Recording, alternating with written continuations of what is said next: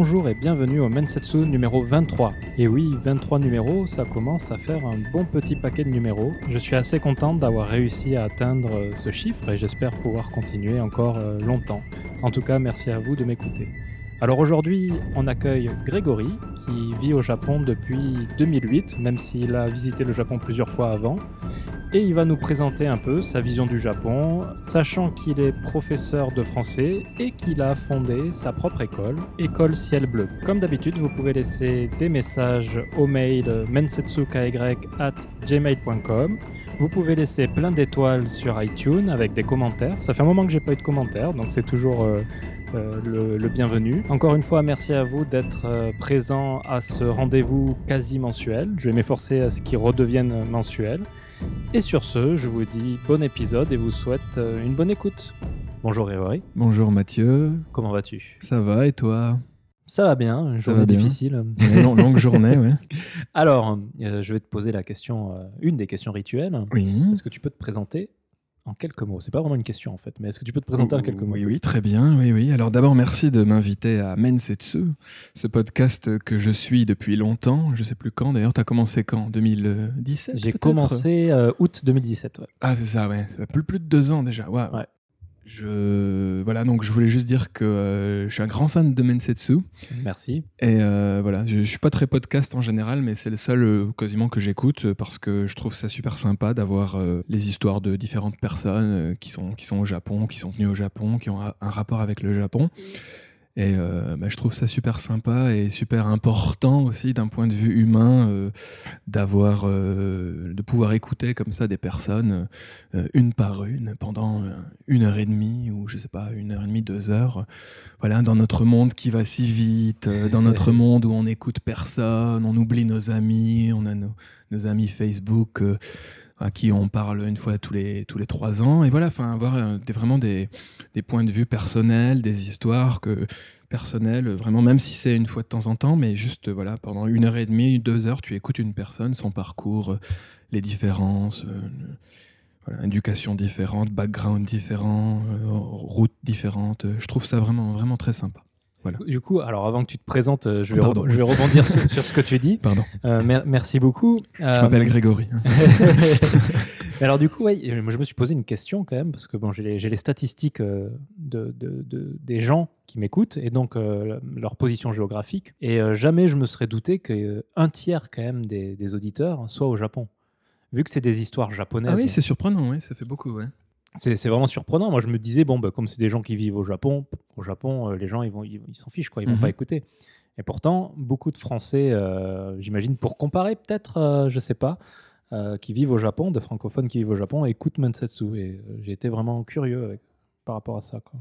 Très bien, ben ouais, ben peut-être c'est comme moi, voilà, ils, ils écoutent d'autres histoires, d'autres parcours, des personnes qui ont qui sont au Japon pour des raisons différentes, euh, voilà, qui ont d'autres affinités, tout ça. C'est toujours très sympa de pas de comparer, mais de voilà, de voir euh, des gens différents de soi. Je pense c'est important.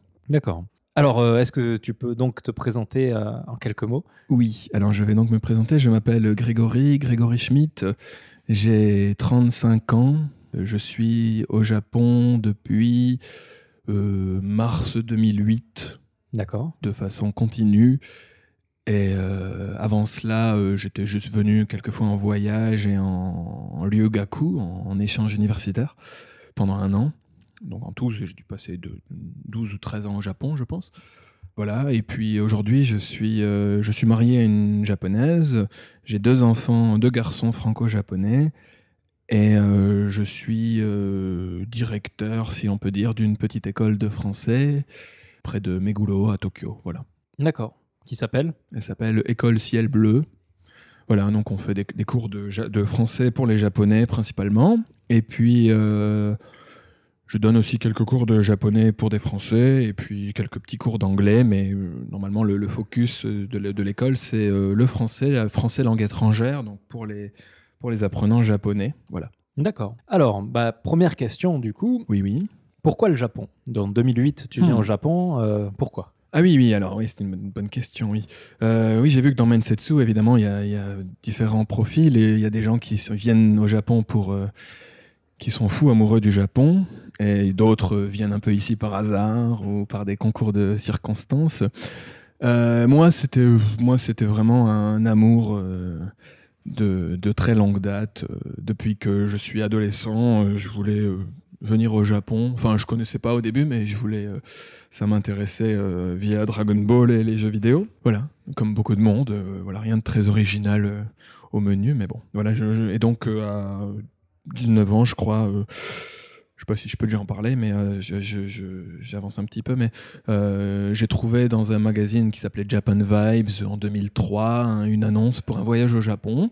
Et donc c'était mon premier voyage au Japon, c'était à ce moment-là, voilà. D'accord. Ben on, va, on, va, on va y revenir. Mhm. avant de parler de tout ça, j'aimerais euh, j'aimerais que tu me dises, est-ce que tu te souviens de ton premier contact avec le Japon? Ben oui, ben voilà, ben c'est justement ça. Ah non, premier contact. Avec, pas avec le pays, mais euh, ton premier contact avec euh, la culture japonaise, si tu préfères. D'accord. Ça remonte à quand? Est-ce que tu te souviens de genre est-ce que c'est ce que tu te souviens que le premier truc que tu as vu c'est Dragon Ball par exemple euh, et en quelle année du coup? Ouais, je sais plus. Ouais, alors est-ce que c'était la Super Nintendo C'était la Nintendo probablement Zelda, Mario. chez les cousins, chez les copains, Sonic Master 6 Mega Drive, Sonic Mega Drive, la Super Nintendo, tout ça. Et euh, les animés, les, animés, c'est venu après, je crois, le, club Dorothée, tout ça. D'abord, j'avais vu euh, les consoles, je pense. Hmm. Il me semble. Enfin, moi, en tout cas. Hein. Voilà. À vérifier. Ouais, ouais. c'était un peu en parallèle, en fait. Voilà, c'était hein. plus ou moins en parallèle, ça s'est fait ensemble. D'ailleurs, euh, le, premier jeu, le Dragon Ball Z2 sur, sur Super Nintendo, était sorti avec le premier manga. Et voilà, tout était en parallèle, effectivement. D'accord. Donc, c'est vraiment, c'est vraiment du coup, cette culture euh, vidéo ludique animé qui t'a amené au Japon. C'était ça complètement. Oui. D'accord. Donc du coup, est-ce que tu as orienté tes études par rapport, euh, par rapport au japonais? Qu'est-ce que tu as fait comme études Oui, alors, euh, moi je viens de Lorraine, de Moselle, Thionville. bonjour à ceux qui connaissent. à côté du Luxembourg, voilà. Une belle région bien froide, avec des beaux marchés de Noël. Euh, j'en parle parce que ça me manque un petit peu là. Hein. C'est la saison de Noël, les beaux marchés de Noël, ça me manque. À Tokyo, on n'est pas gâté. Euh, et donc j'ai fait d'abord, euh, moi j'aime, j'ai toujours aimé les langues, pas seulement le japonais, mais l'anglais aussi et d'autres langues. Et donc d'abord j'ai étudié à l'université de Metz en Lorraine. j'ai fait une licence de LEA, langue étrangère appliquée, anglais-italien. Voilà. D'accord. Trois ans d'anglais-italien j'ai eu ma licence et j'ai passé six mois à Liverpool en Angleterre, parce que j'adorais la langue anglaise, encore aujourd'hui, j'adore. Voilà. Et ensuite, après ça, à Liverpool, j'ai rencontré des Japonais. D'accord. Des Japonais, des Japonaises. Voilà, et j'ai eu encore plus envie d'étudier le, japonais pour euh, discuter avec tous ces gens-là. Et donc, juste après ma licence de, de LEA, euh, en juin, juin 2004, euh, je suis rentré de Liverpool, j'ai fini, fini, ma licence, pardon. Et tout de suite, en septembre, je me suis allé à l'université à Paris, Paris 7, pour faire du japonais. Donc j'ai recommencé du début, une licence. Je me suis dit, là, il faut que j'étudie le japonais. C'est trop cool. Euh, j'ai déjà 19-20 euh, ans. J'avais 20 ans, oui, à ce moment-là. Euh, j'ai dit, voilà, il faut que je m'y mette maintenant. J'en faisais déjà un petit peu, mais je voulais m'y mettre à fond. Comment ça se fait, du coup, vu, ta passion pour la culture pop japonaise, pour, pourquoi t'as pas fait du japonais directement? Euh, ouais, je pense comme pas mal de gens comme ça. J'étais dans mon petit dans mon petit cocon, dans mon petit ma petite ville où, de laquelle je n'étais jamais sorti et donc j'ai comment dire j'avais pas l'opportunité d'étudier le japonais et ça m'était jamais vraiment venu à l'idée. Euh, la fac la plus proche ne proposait ça que seulement en option. Donc j'avais pris l'option. Et j'ai jamais eu l'occasion de m'en approcher plus euh, directement dans ma Lorraine natale, disons. C'est pour ça qu'après, j'ai eu l'opportunité d'aller à Paris pour l'étudier, mais euh, je l'avais pas fait tout de suite parce que euh, j'avais pas les moyens et tout, et j'avais pas l'ouverture d'esprit peut-être nécessaire non plus. D'accord. Voilà, j'avais d'abord fait mon, mon, étude, euh, mon échange universitaire en Angleterre. C'était déjà quelque chose d'énorme pour moi. D'accord. voilà. Ok, donc tu avais quel âge? 20 ans, tu dis? Ouais, quand je suis allé à Liverpool, c'était en janvier 2004, j'avais encore 19 ans. Ouais. Voilà, j'ai eu 20 ans juste après, en février. Donc tu arrives à Jussieu Voilà, j'étais 19 ans, c'était mon premier voyage seul euh, à Liverpool, de Jussieu, ouais. Ah non, avant. De, de... J'étais à l'université de Metz et je suis allé à Liverpool pendant, en Angleterre pendant 6 mois. Ouais. Et après, je suis allé à Jussieu. Après, à, Paris, Jussieu pour, pour le japonais. Paris 7. Donc tu as commencé à, à, bosser le japonais vers 20 ans à peu près. Voilà, c'est ça, 19-20 ans, ouais Et tu es parti pour la première fois au Japon en quand alors? Ben, Avant ça. Avant ça, Ouais, avant je suis Jussieu. parti quand j'étais en. euh, avant même Liverpool, ouais, avant. euh, j'ai fait un le voyage au Japan Vibe, c'était octobre 2003, donc juste avant euh, d'aller en Angleterre, mais c'était juste un voyage d'une semaine. Donc la première fois au Japon, euh, je suis, j'ai fait un voyage de 7 jours, euh, euh, fin octobre, début novembre, voilà, Paris-Tokyo, aller-retour, juste Tokyo, dans un hôtel à Ikebukuro. Voilà, un quartier que- qui est dans mon cœur encore aujourd'hui, parce que c'était mon premier pied-à-terre. Voilà, donc en 2003, donc ça fait, ça fait 16 ans, 17 ans. Tu te souviens du, du sentiment que tu as ressenti quand tu es sorti dans Tokyo, euh, quand tu es arrivé à Tokyo euh, le premier jour Ah bah là, tu vois déjà mon sourire sur mon visage. Je suis un amoureux du Japon depuis toujours, donc euh, oui, ben voilà, c'était, euh, c'est comme, euh, comme tu l'as déjà entendu des dizaines de fois. C'est voilà, ouais, je vais dire des trucs classiques, donc je dis rien, mais non, mais voilà, t'arrives à Narita, c'est extra quoi. Enfin, la première fois, c'est hein, quand tu es un, un jeune amateur de manga, de, de- jeux vidéo, de J-pop, J-pop, etc. Bah voilà, tu arrives dans, dans ton rêve, quoi. Quand tu as 10, euh, 19 ans, quel âge j'avais à ce moment-là euh, Ouais, 19 ans, ouais. Pour toi, à ce- moment-là, le Japon, c'était euh, uniquement euh, Dragon Ball, J-pop et tout ça? Ah oui, c'est une bonne question, ouais. Euh, en 2003, euh, oui. Ouais. En 2003, c'était uniquement ça, ouais. J'étais aussi déjà, je pense, dans la J-pop, euh, Ayumi, Hamasaki, tout ça. Ouais, je, à ce moment-là, j'étais à fond, ouais. Donc venir au Japon, tu t'attendais à, à voir quoi au final? Qu'est-ce qui te... Je sais pas, enfin, je connaissais vaguement, mais euh, voilà, c'était les- voilà, les, à l'époque, ça devait être, je sais pas, les magasins de manga, Akihabara, euh, Shibuya, euh, D'accord. les, les grands buildings, euh, tout ça, et voilà, j'ai vu tout ça, oui. Et tu parlais japonais à ce moment-là ou pas du tout? Euh, non, quasiment pas, non. Parce que tu avais dit que tu, tu l'avais bossé un peu à côté. Ouais, ouais, non, à ce moment-là, j'étais, je, connaissais trois mots, quoi. D'accord. Qu'est-ce qui t'a marqué le plus pendant cette semaine? Je connaissais tellement trois mots que quand je suis entré dans le combini, le, le- le vendeur me dit il a et j'ai répondu il a. D'accord. Voilà, c'était ça me- ça m'est arrivé une ou deux fois.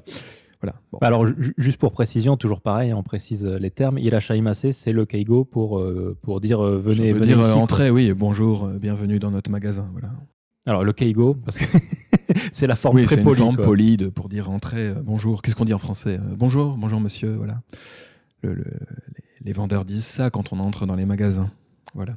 Excuse-moi, tu m'as posé une question. Je alors la, question c'était qu'est-ce qui t'a euh, marqué le plus cette, euh, cette semaine euh, au Japon? Euh, la première fois, pff, Game Center je sais pas. Tu sais pas? Je sais pas, les immeubles, les, les autoroutes superposées d'Ikebukuro. D'accord. Peut-être, ouais, je, je te dis ça comme ça, voilà, je, je sais pas, plein de choses, ouais, c'était, c'était plein les yeux pendant une semaine, puis on a fait des petites visites, je sais pas, au musée Ghibli, euh, à l'extérieur, à Chichibu, je crois, on avait fait une, randonnée dans, dans le nord-est, à, Saitama, nord-ouest, pardon, de, Tokyo. Voilà, enfin, ouais, tout, tout était, pour moi, c'était, c'était un rêve, quoi, quasiment. Donc ça t'a convaincu, tu t'es dit quand t'es rentré, il faut que je vienne vivre au Japon. Il faut, euh, oui, oui, Ouais. Oui, peut-être, oui. Je pense, je me suis dit là, il faut que, faut que je vienne, ouais. Euh, Tôt ou tard, euh, ouais. C'était quelque chose que j'avais vraiment envie de faire, ouais. Et c'est ce voyage qui t'a donné envie du coup d'aller faire des études à Jussieu? Ouais, je, oui, par, par- en partie, oui. Ouais. Oui, oui. Enfin, c'est tout, en plein de choses ensemble. Mais oui, oui. Puis c'est sûr, c'est particulièrement les personnes que j'avais rencontrées à Liverpool quelques mois après ce premier voyage. Euh, avec qui j'arrivais pas à communiquer, c'était terrible. On était tous à Liverpool pour étudier l'anglais, mais eux ils étaient nuls. Moi aussi, enfin moi ça allait, mais eux ils étaient, venaient de Kumamoto, trois garçons, ils parlaient pas anglais. Et là je me suis dit, bah zut, si je veux, euh, voilà, euh, si je veux parler avec eux et puis voilà rencontrer des Japonais, sympathiser, bah, s'ils sont tous comme ça, eh ben, va falloir s'y mettre. Ouais. Je pense que c'est ça, ouais. Puis j'avais rencontré une fille aussi qui était un peu ma, petite copine à l'époque. Et tout ça, voilà, c'était ça qui était. euh, voilà, ça m'a vraiment motivé. euh. Puis ma licence était juste finie, donc euh, anglais-italien. Là, je me suis dit, voilà, c'est, le timing était parfait. euh, j'avais, j'avais suffisamment économisé et réuni les conditions pour pouvoir aller à Paris et louer un appartement en banlieue parisienne. Voilà, et donc, euh, voilà, je me suis inscrit. Et j'ai pu d'ailleurs, euh, grâce à une professeure euh, superbe de Paris 7, euh, euh, j'ai pu entrer directement en deuxième année de licence à Paris. Comment ça se fait? Parce que j'avais des petites bases, j'avais des toutes petites bases de japonais. Et euh, j'ai passé un test de niveau et j'ai demandé à la professeure, j'ai dit j'ai déjà une licence, euh, c'est pas du japonais, mais est-ce que je pourrais euh, accélérer la première année, voilà, pour pas perdre trop de temps non plus. Et je lui en suis très reconnaissante. voilà, Horiuchi Sensei, si tu nous écoutes. D'accord. Je fais une parenthèse pour mentionner quelque chose qui a jamais été mentionné, il me semble, dans un, dans un Mansetsu. Ah, très bien. Euh, le, le, alors, pour, pour, tous les gens qui ont essayé d'apprendre le japonais à cette époque-là et qui traînaient un peu dans les milieux euh, bah, Japon, mhm. euh, il y avait un, forum, forum France-Japon, c'est ça? Forum Japon? Forum Japon, ouais, ah qui a été fait par Florent Gorge, c'est ça? Florent Gorge, oui, ça je connais bien. Donc tu, tu, traînais sur ça à l'époque tu... Oui, oui, en 2003, là justement, avant, après mon premier voyage, oui, oui, oui, j'étais J'étais euh, un petit peu actif sur ce forum-là, oui, euh, forum Japon. Euh, oui, j'ai glané pas mal d'infos là-dessus. Oui, c'était un forum vraiment très, très intéressant. C'est toute une communauté au final qui se sont retrouvés au Japon. régulièrement dans les soirées, on rencontre toujours quelqu'un qui connaît quelqu'un de forum Japon, quoi. Bah oui, c'est ça. À l'époque, c'était le une des, une des portes d'entrée, ouais, un des, un des endroits où les fans de Japon se réunissaient. Donc forcément, à une époque où tout était quand même beaucoup moins, euh, comment dire, euh, moins vaste, euh, moins, moins de communication qu'aujourd'hui. Aujourd'hui, il y a des, des, des, milliers de sites, des milliers de moyens de, de, de, de découvrir le Japon ou autre chose d'ailleurs. via Facebook, via les réseaux sociaux, via tout ce que tu veux. Mais à l'époque, bah, en 2002-2003, c'était Forum Japon. D'accord. on arrivait sur Internet, on, on, tapait forumjapon.com, hein, voilà, il n'y avait que ça. Enfin, il y avait deux, trois forums, mais voilà. C'est comme ça que j'ai rencontré aussi Florent Gorge et puis d'autres, d'autres quelques amis aussi, je pense. Ah, c'était pour, pour le mentionner parce que je pense que pour les gens qui de cette époque-là, c'est quand même un, point d'information très, très important. Oui, complètement. Ouais. C'était la, la, la, principale source euh, d'information sur le Japon ouais, à l'époque, euh, je pense, ouais, sur Internet. C'était encore les, débuts d'Internet, euh, quasiment, enfin quelques, quelques années après. Mhm. Donc, oui, ouais, tout à fait. Tu as utilisé, toi, un forum Japon? J'ai pas mal utilisé, J'ai pas mal utilisé. Alors, le forum est toujours actif, il y a toujours des informations dessus. bon. voilà. Par contre, je n'avais pas rencontré les gens. Mhm. À l'époque, euh, je vivais en Syrie, donc euh, c'était compliqué euh, difficile, de rencontrer les gens. D'accord. Mais moi, je me souviens, juste, je continue sur la parenthèse, que je crois que Florent Gorge, en fait, il était dans les livres.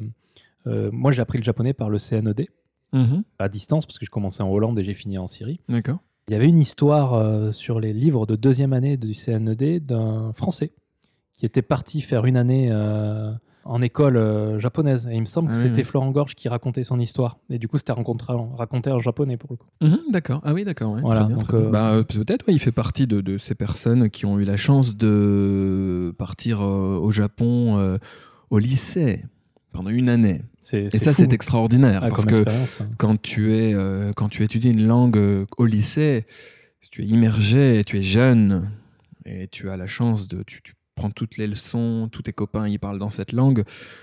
Quelle que soit la langue, tu peux l'apprendre en quelques mois et avoir un niveau qui se rapproche du natif. Voilà. Alors que quand tu l'étudies plus tard, euh, c'est beaucoup plus difficile, je pense. Enfin, en tout cas, c'est mon avis personnel, mais c'est beaucoup plus difficile d'atteindre un niveau euh, vraiment excellent et mmh. proche du natif. Voilà. T'as pas forcément la même fluidité, etc. Enfin, en tout cas, le lycée, c'est une, une chance inouïe. Et puis pour les lecteurs de manga, c'est quand même un petit, un petit fantasme souvent euh, de se retrouver euh, dans les mangas, le nombre d'histoires qui se passent dans un lycée japonais. C'est vrai. C'est toujours. Euh, Tout à fait. Ok. Alors, tu as fait ta licence de japonais, c'était LLCE euh, Oui, oui, oui. Ouais. Oui, oui.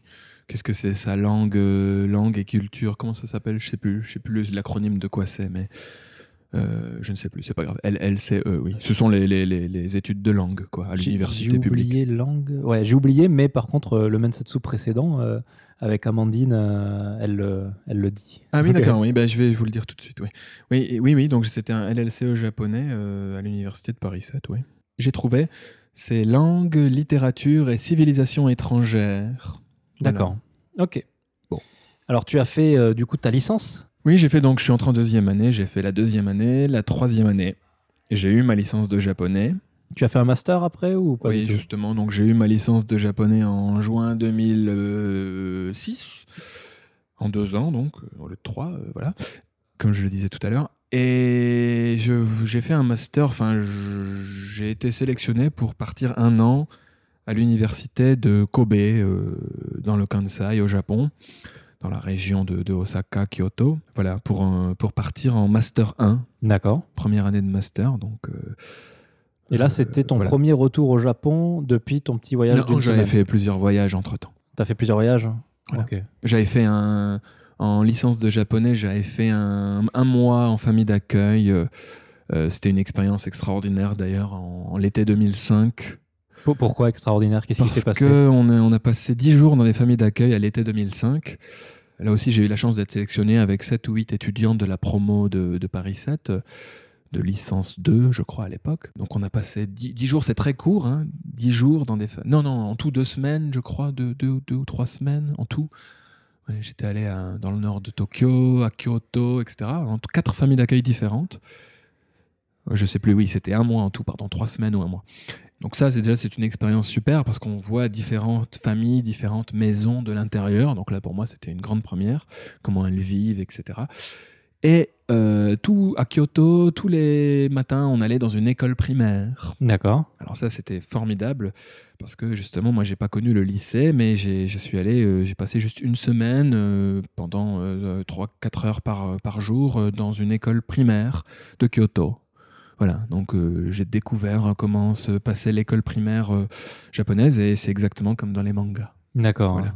Que Chaque élève doit faire le ménage lui-même ou des choses Exactement. comme ça, c'est ça? Exactement. Ils font le ménage à la, oui, à la fin de, à la fin de la, de la matinée, après le, après le déjeuner, je crois. Ils, ils, euh, ils débarrassent tous, euh, ils remballent, ils nettoient, et puis après, il- le- le- après il y a quelques classes, je crois, en début d'après-midi, puis ensuite euh, ils font le, le ménage, euh, ouais, tous ensemble, à tour de rôle, je pense. Mais euh, Et le matin, ils font, est-ce qu'ils font le choré, c'est-à-dire le petit discours du matin Est-ce qu'ils se lèvent tous je ne sais plus, je sais plus. Je Je crois qu'il y avait une petite, une espèce de petite, un petit message au début de la journée. Je sais plus. Genre, ils sont tous debout, ils disent Ohayo gozaimasu, bonjour, et puis deux trois mots, je, je ne sais plus exactement. D'accord. ouais, il y avait une petite, euh, comment dire, euh, une petite salutation, disons, au Tu es- début de la matinée. Tu étais le seul étranger? Non, on était donc ceux de ma promo là de, de Paris 7, on était, euh, on Les était sept deux, deux par classe, je crois. On était six ou sept, donc deux ou trois euh, dans plusieurs petites classes. Voilà, et on était assis à l'arrière euh, sur les petites chaises comme ça, et puis on regardait les, les enfants euh, de derrière, et puis euh, voilà. Et tu te souviens comment les enfants réagissaient avec votre présence? Oui, bah, rien de spécial. Hein. C'était des fois, ils, voilà, ils se retournaient un petit peu, mais ça va. C'était rien, de particulier, je pense. Ils n'étaient pas étonnés de voir des étrangers? Euh, Ça, si, bien sûr, ouais, être, euh, ouais, ouais, c'était du, bah, c'est, oui, oui. Ils font du hello, euh, Ouais. voilà, oui, oui. Puis nous, on essayait de leur dire quelques petits mots en, en japonais aussi. Mais euh, ce qui est intéressant, je pense, à mentionner, c'est euh, le, le kyushoku, hein, donc le, le déjeuner, l'heure du déjeuner euh, dans la salle de classe. hein, Mhm. comme nos auditeurs le savent sûrement, euh, hein, au Japon, souvent dans les écoles, on mange dans la salle de classe, euh, tous ensemble. Et donc voilà, le, ça c'est très intéressant parce qu'on prépare le déjeuner, euh, donc juste avant de manger, tout le monde va, enfin il y a deux, chaque, chaque personne a un poste, disons, particulier. Donc il y a deux enfants qui vont chercher la marmite de soupe Mhm. avec le professeur, les autres ils vont chercher les couverts, tout ça. C'est comme un rituel, ils viennent, ils posent tout, ils préparent tout, les assiettes et tout. Et nous on était là, waouh, euh, ok, d'accord, c'est très bien. Donc tout le monde prépare ensemble. Mhm. Hein, Ce ne sont pas les adultes qui préparent et qui débarrassent, etc. Les enfants participent dès, euh, dès 7 ans. Quoi. Et ça, c'était pour moi euh, vraiment intéressant à voir en, en live. Voilà. Et puis donc, euh, voilà, donc il y a la petite brique de lait. D'ailleurs, je pense que ça a changé depuis, mais la petite brique de lait, le riz, etc., les légumes et tout. Puis on a mangé avec eux. Puis à la fin, alors, ils- quand le repas est fini, euh, ils, ils vont euh, laver leur brique de lait, la passer sous l'eau, la plier, la, comment on dit, il faut la couper, la déplier, la mettre à plat pour euh, le Le recyclage. hein. Et ils mettent tout ça là, les couverts dans un bac, etc. Et puis, enfin bref, voilà, c'est tout, tout se fait euh, tous ensemble. D'accord. Voilà. Et par rapport au- aux familles d'accueil, du coup, est-ce que est-ce- qu'est-ce qui t'a marqué de parce que c'est vrai que c'est quelque chose qu'on voit pas souvent en tant qu'étranger au Japon. On voit pas facilement l'intérieur d'une famille japonaise au final. Oui, oui, oui. oui. Euh, même oui. quand on a des amis japonais, on est très rarement invité chez eux. Ouais, c'est quand même très hein. très privé. Euh, donc le fait d'avoir pu voir de l'intérieur quatre familles, tu dis quatre familles japonaises. Est-ce qu'il y a des choses dont tu te souviens qui t'ont marqué euh, Bah oui, euh, je sais pas, euh, les, quatre étaient assez différentes, donc c'est ça qui est intéressant. Même euh, au niveau de, il y avait une dame seule avec ses enfants, il y avait une famille nombreuse, il y avait un couple sans enfants, une maison moderne, des maisons traditionnelles, donc ça c'était pas mal. Et puis j'ai gardé contact avec une en particulier de, Tochigi, au nord de Tokyo. Qui, qui, est toujours avec qui je, suis toujours en bon, en bon terme. Voilà, je sais pas, ouais, j'ai découvert, bah oui, on avait toujours des activités, on allait à l'école primaire, il y avait des sorties l'après-midi, tout ça. Donc moi j'étais juste, euh, j'y allais pour euh, dîner, pour dormir et le petit déjeuner. Mais voilà, oui, j'ai surtout les repas peut-être. Euh, je sais pas, qu'est-ce qui m'a marqué Si tu me demandes, je te dirais les repas, ouais, parce que c'est toujours, bah voilà, dès qu'il y a quelqu'un à la maison, évidemment, c'est les gros repas, etc. À ce moment-là, tu arrivais à communiquer avec eux? Ton japonais était suffisant pour bien parler? Oui, là, ça allait, ouais. je survivais, disons. D'accord. C'était à la fin de ma deuxième année de licence, donc euh, oui, ça allait à peu près.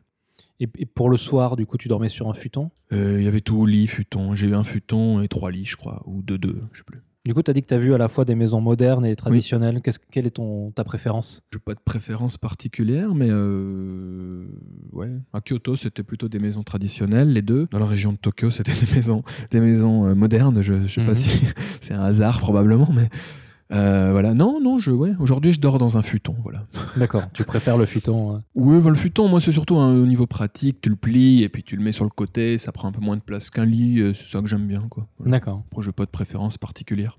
Pour revenir à, à ton master, tu es venu le faire à l'université de Kobe.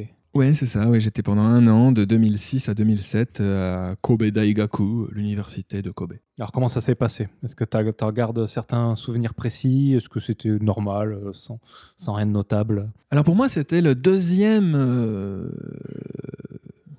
échange universitaire. Donc, je me suis dit, cette fois-ci, je vais pas attendre cinq mois et puis, ah, c'est fini. Je vais essayer de me faire des amis plus vite. J'avais déjà une petite expérience, donc c'était bien. En Angleterre, j'avais trop tardé, euh, mm. le temps que je comprenne comment on, vit par soi-même, etc. Le, temps était passé. Mais euh, voilà, à Kobe, je me suis dit, voilà, ben, je vais essayer d'étudier et puis en profiter un petit peu aussi, voilà. Faire des amis euh, et puis essayer de, pratiquer la langue au maximum. Je pense que j'en étais assez conscient à l'époque, ouais, par rapport à quand j'étais allé en Angleterre, ouais. Oui, je m'en souviens bien, ouais. j'ai lié de, de belles amitiés avec des avec les, les, Japonais de ma promo, euh, qui avaient euh, tous 3-4 ans de moins que moi, je crois. Euh, voilà, on avait. J'avais quelques cours avec des Japonais, en japonais, des, des, des, cours de, de, communication internationale, etc. Et puis je prenais aussi des cours de japonais avec des étrangers, toujours sur place. Encore, à Kobe, ouais. voilà, c'était une super expérience. Comme tous les échanges universitaires, j'ai jamais entendu quelqu'un qui dit que son échange universitaire a été euh, raté ou mmh. mauvais, ou c'est toujours enrichissant, quelle que soit la destination, etc. Enfin, je pense en tout cas. Donc tu as réussi à, nouer des amitiés avec des Japonais euh, euh, oui, oui, oui, oui, oui. À l'université, c'est plus facile. Et tu as gardé contact avec eux depuis? Ouais, ouais, oui, oui. Oui, deux ou trois, trois, quatre personnes, oui, je, je, garde contact plus ou moins. Ouais. D'ailleurs, ce qui est intéressant, c'est que là, on est à Tokyo. Euh, les gens de Kobe, ils travaillent presque tous à Tokyo. D'accord. Parce que ils voulaient, même s'ils veulent travailler à Kobe ou dans le Kansai, eh ben, euh, il se trouve qu'après plusieurs années, finalement, les opportunités de travail euh, sont malheureusement très souvent à Tokyo. Donc certains sont très heureux d'y venir, mais d'autres moins. Mhm. Et voilà, enfin certains bossent dans le Kansai évidemment, mais moi je suis surpris de, voir le nombre de personnes qui, qui, viennent travailler à Tokyo, quoi. Avec le Shinkansen, c'est normal. C'est un peu comme les Marseillais qui viennent. enfin, euh, ils habitent à Tokyo maintenant, je veux dire. Euh, ah, d'accord, ok. Ils sont venus, euh, leur famille est à Kobe, mais oui, ils pourraient presque rentrer tous les jours, effectivement. Mais non, non, ils habitent à Tokyo, voilà, pour, pour leur travail. Et, voilà, moi, je trouve ça intéressant quand même, parce que Osaka, c'est une grande ville avec plein d'entreprises et tout, mais finalement, souvent, les, bonnes opportunités de travail, euh, heureusement ou malheureusement, je dirais, euh, c'est souvent à Tokyo, ce qui est d'ailleurs un grand problème au Japon. Euh, oui. bref, comment on dit la centralisation. Ouais, la,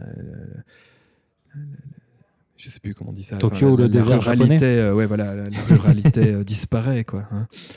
Tu as vu les universités de l'intérieur en France, avec Jussieu, à Liverpool oui, j'en ai vu deux en France, une en Angleterre et donc une au Japon. Une au Japon. Est-ce qu'il y a des différences? Est-ce que les élèves anglais, japonais et français, on, peut voir des différences entre leur façon, euh, leur approche aux études. Euh? Est-ce que tu pourrais nous parler de ça un peu? Je, sais que souvent on dit que les, les, étudiants japonais, ils ont payé, ils ont fait un, un examen d'entrée à l'université. Donc euh, souvent, moi j'entends que les étudiants japonais seraient plus, plus fainéants ils étudieraient un peu moins qu'en Europe. ça, je pense que c'est peut-être un petit peu vrai. Euh, de tout ce que j'ai vu. Voilà, ils n'étaient pas particulièrement euh, euh, fainéants ou particulièrement à faire la fête tout le temps, mais ouais, je pense qu'en en France, les gens ont plus besoin d'étudier pour, pour l'examen final, etc. Donc, je parle pas de l'Angleterre parce que je connais pas trop, mais parce que j'étais avec des étrangers seulement en Angleterre, c'était un peu particulier. Mais en France, enfin voilà, tu, tu as un examen final pour lequel tu dois étudier et bon, il y a quand même je pense que. Ouais, mais regarde la différence. La différence, c'est que tu rentres pas dans une, université française comme tu mhm. rentres dans une, université japonaise. Oui, oui, tout à fait. Au Japon, tu as des concours. Mhm. Euh, et l'équivalent en France, c'est les grandes écoles. Oui, oui, oui. Et euh, honnêtement, en France, une fois que tu es dans une grande école, moi j'ai fait une école de commerce, ah oui, alors. T'étudies, mais tu fais beaucoup la fête pour relâcher la pression des, années ah précédentes. Oui, oui, tu peux faire les deux. Tu peux voir le lien au Japon, en fait, les gens qui rentrent à Toda et tout ça, oui, ils étudient, mais ils font la fête aussi parce qu'ils relâchent la pression. Oui, oui, oui, oui, oui. Bah oui, après, ça dépend, voilà, des cas, des universités, etc. Euh, hein, euh, comme tu dis, euh, l'université au Japon, il faut, il y a les examens d'entrée. En France, ça serait les grandes écoles, etc. Les écoles de commerce, enfin les écoles qui ont un concours ou un examen d'entrée. Moi, je suis allé à l'université publique, il n'y a pas d'examen d'entrée. Donc pour moi, c'était différent. Mhm. Voilà. Suis dit, à l'université publique française, voilà, tout le monde n'étudie pas euh, non plus euh, incroyablement dur, mais voilà. Mais euh, ouais, non, voilà, tu vois, je vais te dire des généralités nulles. Non, j'arrête. D'accord. Il faut que je pose des questions plus précises. Ouais, je sais pas. Non, voilà, ça dépend des gens, ça dépend des universités. Voilà, au Japon aussi, il y a des universités publiques, privées. Il y en a qui coûtent cher, d'autres non, etc. Donc voilà. Et puis il y en a, il y a des étudiants qui veulent juste avoir leur examen et puis euh, voilà, qui n'ont pas de grandes attentes. D'autres étudient plus parce qu'ils ont euh, plus d'attentes et ils cherchent un, poste précis dans une grande entreprise, etc. Voilà, euh, non, je sais pas. Ok. Donc tu as fait une année, tu as étudié quoi? Le japonais japonais ou as... À Kobe ouais. ouais, je, faisais je prenais quelques cours de japonais avec les étrangers, donc je me suis un peu... J'avais pas mal de potes étrangers, américains, etc., européens, c'était très, très intéressant aussi. Et d'ailleurs, j'étais dans une résidence euh, internationale. Les, les, les, étrangers, on nous a mis, euh, à l'époque, ça a changé, mais on nous a mis euh, dans une résidence sur l'île construite dans la baie de, de Kobe, qui était facilement accessible du centre. Mais voilà, les étudiants étrangers, une partie en tout cas, on était sur ce, dans une résidence internationale sur cette île. Et donc j'étais avec plein d'étrangers, ce qui était très sympa. Et euh, donc voilà, je me suis fait, ami avec des étrangers, des japonais aussi, dans les cours de dans les cours japonais euh, pour japonais. Voilà. J'avais une classe de relations, comment on appelle ça, échanges internationaux. Mhm. Euh, j'avais pris une classe d'économie, etc. J'avais une classe aussi en amphithéâtre, une classe spécialisée sur Japan Airlines. D'accord. Une classe spéciale sur sur un semestre chaque semaine euh, avec un, patron, un des patrons de Japan Airlines, un, monsieur haut placé dans Japan Airlines qui venait faire des classes. C'était super intéressant une, dans, le, dans l'UFR d'économie. Voilà, puis je prenais quelques classes, mais le japonais, ça me prenait toujours beaucoup de temps. Donc euh, voilà. Et à l'époque, tu avais une idée de la finalité de tes études? Tu savais ce que tu allais faire après ou toujours pas Comme beaucoup d'étudiants à l'université euh, en France, qui euh, se promènent entre les UFR, qui ont voilà non non j'avais pas de vision claire malheureusement.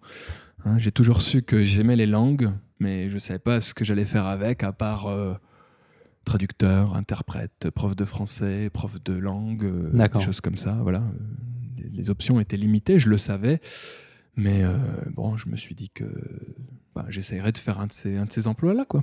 Ok. Donc après cette année, tu es rentré euh, en France? Oui, oui, après le, Master 1 donc à Kobe, que je n'ai pas validé parce que j'ai pas eu toutes mes unités à Kobe. Euh, je me suis donc je, comme redoublé en quelque sorte pour la première fois de ma vie. J'ai redoublé le, le, Master 1, si on veut pas appeler ça comme ça. Et donc j'ai recommencé le Master 1 à Paris 7 euh, en 2007, voilà. sans grande motivation, parce que je ne voulais pas faire un master, c'était que des masters de recherche à Paris Mhm. 7. Je ne sais pas, ça a dû changer, c'est peut-être un petit peu plus professionnalisé aujourd'hui, je ne sais pas. Et euh, donc, master recherche, pff, voilà, j'avais commencé à choisir un sujet sur la musique japonaise, tout ça, mais ça m'enchantait pas des masses. Ouais. Et pendant mon master 1, euh, j'ai eu une offre d'emploi de- d'un ami qui avait une euh, agence de voyage à Tokyo, qui venait de monter une agence de voyage à Tokyo euh, avec sa femme japonaise. Et il cherchait un employé à Tokyo. Et donc, euh, six mois après mon retour de Kobe, il m'a proposé. C'est la- c'est la- l'entreprise avec laquelle j'étais parti, moi, en voyage plusieurs fois en 2003, en 2004.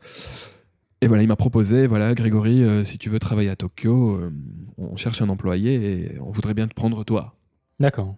Et moi, j'étais en master 1 en train de, de me noyer, là, je savais plus trop ce que je voulais faire, donc c'était absolument un timing parfait, un peu de chance probablement. Et euh, voilà, et donc euh, j'ai fait mes valises et en- je suis parti de Paris et je suis allé à, je suis parti à Tokyo en mars 2008 et j'y suis resté. Tu es resté depuis. Voilà, voilà. Ça s'est passé comment alors dans, dans cette boîte euh? Oui, donc c'était une petite agence de voyage qui accueillait des francophones à Tokyo. À l'époque, c'était encore quelque chose d'assez rare.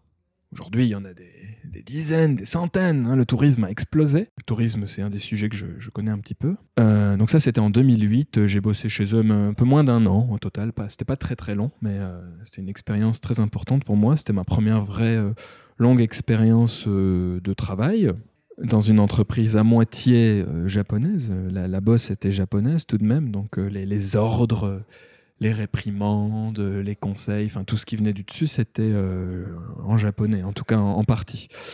Voilà, donc j'y ai passé euh, 10 ou 9 ou 10 mois, je crois. Et puis ben, j'ai arrêté pour plusieurs raisons. Ben, le tourisme, c'était très intéressant, mais c'est très très fatigant. Mhm.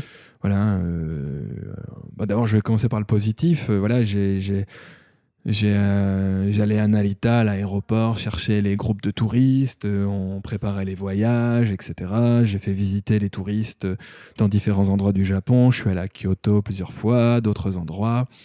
Euh, voilà, j'ai découvert plein de choses grâce à tout ça. J'ai, emmagasiné beaucoup d'expériences. Voilà, mais après quelques mois, bon, euh, ça commence à me fatiguer un petit peu tout ça. Le, travail les dimanches matins, etc. euh, euh, aller à l'aéroport Narita, etc. Puis j'ai eu des petits problèmes aussi dans, dans l'entreprise. Bon, bon, bref, voilà. Et euh, après quelques mois, donc j'ai arrêté. Voilà. D'accord. Donc à ce moment-là, tu avais un visa de travail? Tout à fait. J'avais un visa de un an. Ah, Et après, euh, voilà. Et pendant, ce, pendant cette année au Japon, en juillet, donc quelques mois après mon arrivée en 2008, j'ai rencontré ma femme actuelle. ouais. Femme actuelle. Oui, c'est le nom de Ah, magazine magnifique. ma femme actuelle. Euh, D'ailleurs, j'ai qu'une femme dans ma vie. hein, voilà. C'est ma femme actuelle, ma femme. Oui, c'est vrai que c'est bizarre, euh, bizarrement formulé. Comme si j'en avais eu trois avant, tu sais. Non, non. ma femme actuelle, euh, voilà, ma femme. euh, et voilà, donc j'étais avec elle pendant, je sais pas, 8-10 mois. Et puis on s'est mariés très rapidement. Mon visa venait à terme donc en mars 2009. Et donc je pense que ça a peut-être un petit peu précipité notre mariage à l'époque.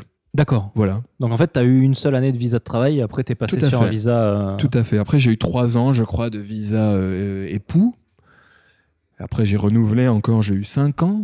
Et puis, j'ai fait la demande de visa permanent en 2013. Ah non, oui, j'avais eu un an d'abord. J'ai eu un an, trois ans. Et après, j'ai fait ma demande de visa permanent. Il m'avait donné cinq ans. D'accord. Et j'ai reçu le visa permanent en même temps. D'accord. Euh, Juste après, euh, voilà. Ok. Un an, trois ans et cinq ans. Mais au tout début des cinq ans, j'ai reçu le visa permanent. Après, donc, euh, quatre ans de mariage. Ouais, peut-être une précision à, Oui, à oui. ce niveau-là. Le visa permanent, même s'il a le nom de visa, c'est un, process, un processus différent que le, le- le processus du visa. Oui, tout à fait. J'ai fait la demande euh, à part. Hein, j'ai demandé mon renouvellement de visa euh, après les trois ans de mariage, enfin donc la, la quatrième année. Et euh, voilà, c'est un process différent, effectivement. tu as des documents différents. J'ai dit, voilà, je voudrais aussi euh, faire la demande de visa permanent. Donc c'est un dossier à part, C'est ça. complètement différent. euh, voilà. Et il est bien de faire les deux en même temps si le visa est sur la fin pour être sûr d'avoir quelque chose après, au cas où le visa permanent serait. euh, Parce que quand- on postule pour un visa, Oui, on reçoit un petit papier qui dit Ah, si votre visa est sur le point de Oui, oui, s'expirer, euh, on l'étend. Le temps de, Ah oui, oui, que le visa oui. soit validé. tout à fait. Et le comme le de- visa permanent, c'est un truc différent, Mhm. euh, si vous avez plus de visa et que vous postulez pour le visa permanent, ils vont pas vous garder en fait. Ah oui, oui, oui, oui, oui, C'est pas la même chose, oui, hein. probablement, oui. Oui, oui, sur les, les- les points euh, précis comme ça, il faut faire attention, évidemment. hein, les, les points administratifs, là, oui, oui. Oui, enfin, il faut faire la demande de visa permanent lorsqu'on a un visa valide, euh, voilà, et pas la faire au moment où le visa va, va s'arrêter. D'ailleurs, ce n'est pas le but, hein, parce que justement, Ouais. mon visa, j'ai plus- mon visa va s'arrêter, je n'en ai plus. Ils vont pas vous donner le permanent a priori. Hein. Vous pouvez toujours espérer, mais euh, voilà, je ne sais pas. Quoique récemment, il paraît que c'est beaucoup plus facile, je ne sais pas, mais Il y a des points. il y a- ouais, enfin, c'est compliqué. Voilà, Ouais. C'est au cas par cas. voilà. Du coup, euh, ta femme parle japo- euh, français ou, ou pas du tout? Pas du tout, non. Nous communiquons en japonais uniquement. Même pas anglais? Euh, non, on communique Non. en japonais uniquement. D'accord. Le, le JLPT, tu l'as passé à, à quel moment? Ouais, j'ai passé en 2000, euh, je sais plus, 9, euh, 2009 après ma après Kobe, tout ça, j'ai passé le IQ, le niveau 1. euh, Ah, directement en fait. Non, non, j'avais passé le 3, 4, 2, 2, 2 3, 4, je sais plus, j'en ai fait 2 ou 3. J'ai passé le premier, je, je l'ai eu, je crois, euh, je sais plus si c'était du premier ou deuxième coup. Et euh, ensuite, je l'ai repassé en 2013 parce que le format avait changé. Ouais. Ça s'appelait N1. Donc, Et euh, voir. ça m'a stressé. J'ai dit, ah ouais, mais moi j'ai le IQ et maintenant c'est le N1. Donc je l'ai repassé, voilà. Et tu l'as eu sans problème. Euh, c'était un petit peu mieux qu'avant, ouais. Parce que je vivais au Japon déjà depuis quelques années et donc euh, de, de façon plus ou moins naturelle, sans avoir trop à étudier, je l'ai eu. Je pas des notes extraordinaires, mais euh, je, je l'ai eu, quoi. Tu lis, tu lis des livres en, en japonais? Non, je lis quelques news, mais pas beaucoup, non. Pas de romans Pas suffisamment, non, non, non. D'accord. non. Je devrais, mais non. Ok. Donc, tu arrêtes ton expérience dans ton entreprise de voyage. Qu'est-ce que tu fais à ce moment-là? Qu'est-ce que tu décides de faire Euh, Oui, alors professionnellement pendant, oui, oui, donc, euh, alors, euh, oui, c'est une très très bonne question. Donc, euh, j'avais des options. Enfin, euh, à Paris, j'avais étudié euh, le japonais option français langue étrangère. Le fameux FLE. FLE, voilà, ce qui est mon métier actuel, parce que je- j'ai toujours aimé enseigner, aimé euh, expliquer, euh, échanger, euh, voilà. Je pense que d'une certaine façon, j'ai la fibre de l'enseignant. J'aime ça. Et euh, donc, je voulais être prof de français, ouais, voilà. J'avais pas trop d'idées de, où, comment, sous quelle forme, etc. Mais voilà. Et donc, euh, après, euh, c'est une des raisons d'ailleurs pour lesquelles j'ai arrêté le tourisme. Je, je voulais pas faire de tourisme, moi. Je voulais faire de l'enseignement. Et j'en faisais déjà euh, quelques classes privées comme ça, mais donc après, fin 2008, j'ai arrêté le tourisme, et donc là, j'ai dit, bon, bah voilà, maintenant, je vais faire de l'enseignement. Donc j'ai commencé à chercher des étudiants sur Internet, travailler dans des écoles de français, à Tokyo, à droite à gauche, comme font beaucoup de profs. Et puis voilà, j'ai emmagasiné de l'expérience, j'ai appris à enseigner. Une école particulière à Tokyo m'a beaucoup appris euh, pour comment enseigner, etc. Voilà, j'ai tout appris un peu sur le tas parce qu'à l'université en France, j'avais juste appris la théorie, principalement. Très peu de pratique, trop peu. Donc euh, voilà, euh, j'ai été jeté dans le bain et puis j'ai appris sur le tas à enseigner. Et qu'est-ce qui t'a poussé, du coup, à fonder ta propre, école? Voilà, donc j'ai en 2009, 10, euh, j'ai tourné dans pas mal d'écoles, j'avais des leçons privées au café, euh, j'allais dans 3-4 écoles aux quatre coins de Tokyo, etc., comme font beaucoup de, jeunes profs qui arrivent à Tokyo, et, ou moins jeunes d'ailleurs, qui, vivent euh, plus ou moins bien d'ailleurs, certains ont des salaires euh, co- corrects qui leur permettent de vivre en faisant ça, donc euh, hein, travailler dans deux ou trois écoles, quelques heures par semaine. Et euh, voilà, et puis moi, ben, je me suis dit qu'au bout de deux ans et demi, je me suis dit, bon, euh, ça serait quand même bien de faire un- quelque chose, travailler pour moi-même, en fait, euh, pas pour d'autres patrons. Parce que j'ai toujours été un petit peu anti, je sais pas, anti-système. Anarchiste Anti, non, non, mais anti, j'aime j'aime pas les entreprises, j'aime pas les grandes sociétés, voilà, j'aime pas les collègues non plus. je suis un peu asocial. Voilà, donc ouais, je voulais tenter un truc, voilà, j'ai eu l'occasion de. Voilà, j'étais marié, j'étais posé, j'avais mon visa, euh, je voulais aussi augmenter mon salaire un petit peu. Je me suis dit qu'en bossant pour moi-même, peut-être que j'aurais plus de possibilités de gagner un peu plus et puis euh, d'avoir des étudiants qui sont les miens, avoir une relation plus directe. euh, voilà. Et donc, j'ai monté mon école près de Meguro, là, euh, écolecielbleu.com. voilà. Et voilà, donc ça s'est fait comme ça. Alors, oui, tu vas sur, probablement te demander comment j'ai fait tout ça? Bah, j'allais, j'allais te demander déjà, t'as, t'as- t'as fondé une entreprise, du coup. Non, c'est un. c'est un, comment on appelle ça, entrepreneur individuel. Kojin, euh, euh, ouais, Kojin Jigyo, c'est entrepreneur individuel, auto-entrepreneur. voilà. Auto-entrepreneur C'est le statut d'auto-entrepreneur. Donc euh, concrètement, euh, j'ai visité des salles, des, des appartements. J'en ai choisi un qui sera ma salle de classe. Tu l'as acheté ou tu le loues? Non, je le loue tou- toujours aujourd'hui. T'as pas eu de problème en tant qu'étranger de louer Si, mais euh, ma femme était garante, donc euh, c'était à peu près OK. D'accord. Voilà, c'était pas trop trop difficile. Donc j'y ai posé des tables, un tableau, etc. C'est très simple d'ouvrir une école. Enfin voilà, au niveau matériel, il n'y a, y a pas de pas grand chose. C'était juste une salle de classe. Et puis donc oui, au niveau administratif. euh, Auto-entrepreneur, donc tu vas au bureau des taxes, tu remplis un papier, un papier. Tu signes, tu mets ton hanko, c'est ouverture de, ils appellent ça ouverture de, de- de bureau. Mhm. Voilà. Tu mets l'adresse de ton, de ton bureau et c'est bon. T'as pas des, euh, des- une compta annuelle à, à donner? Ah si, si, si. Donc après, oui, alors pour ouvrir, c'est juste un papier au bureau des taxes, c'est- très simple.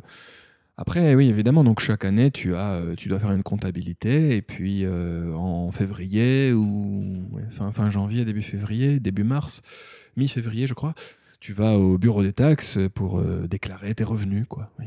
Et t'avais euh, t'avais des notions de, de compta à l'époque? Absolument pas, non, j'ai appris sur le tas. Donc tu le fais toi-même, tu le... Oui, je fais toujours moi-même. euh, oui, oui. C'est pas. euh, heureusement, c'est pas de la compta très très complexe, mais euh, oui, oui, je fais moi-même. Ouais. Euh, ouais, ouais.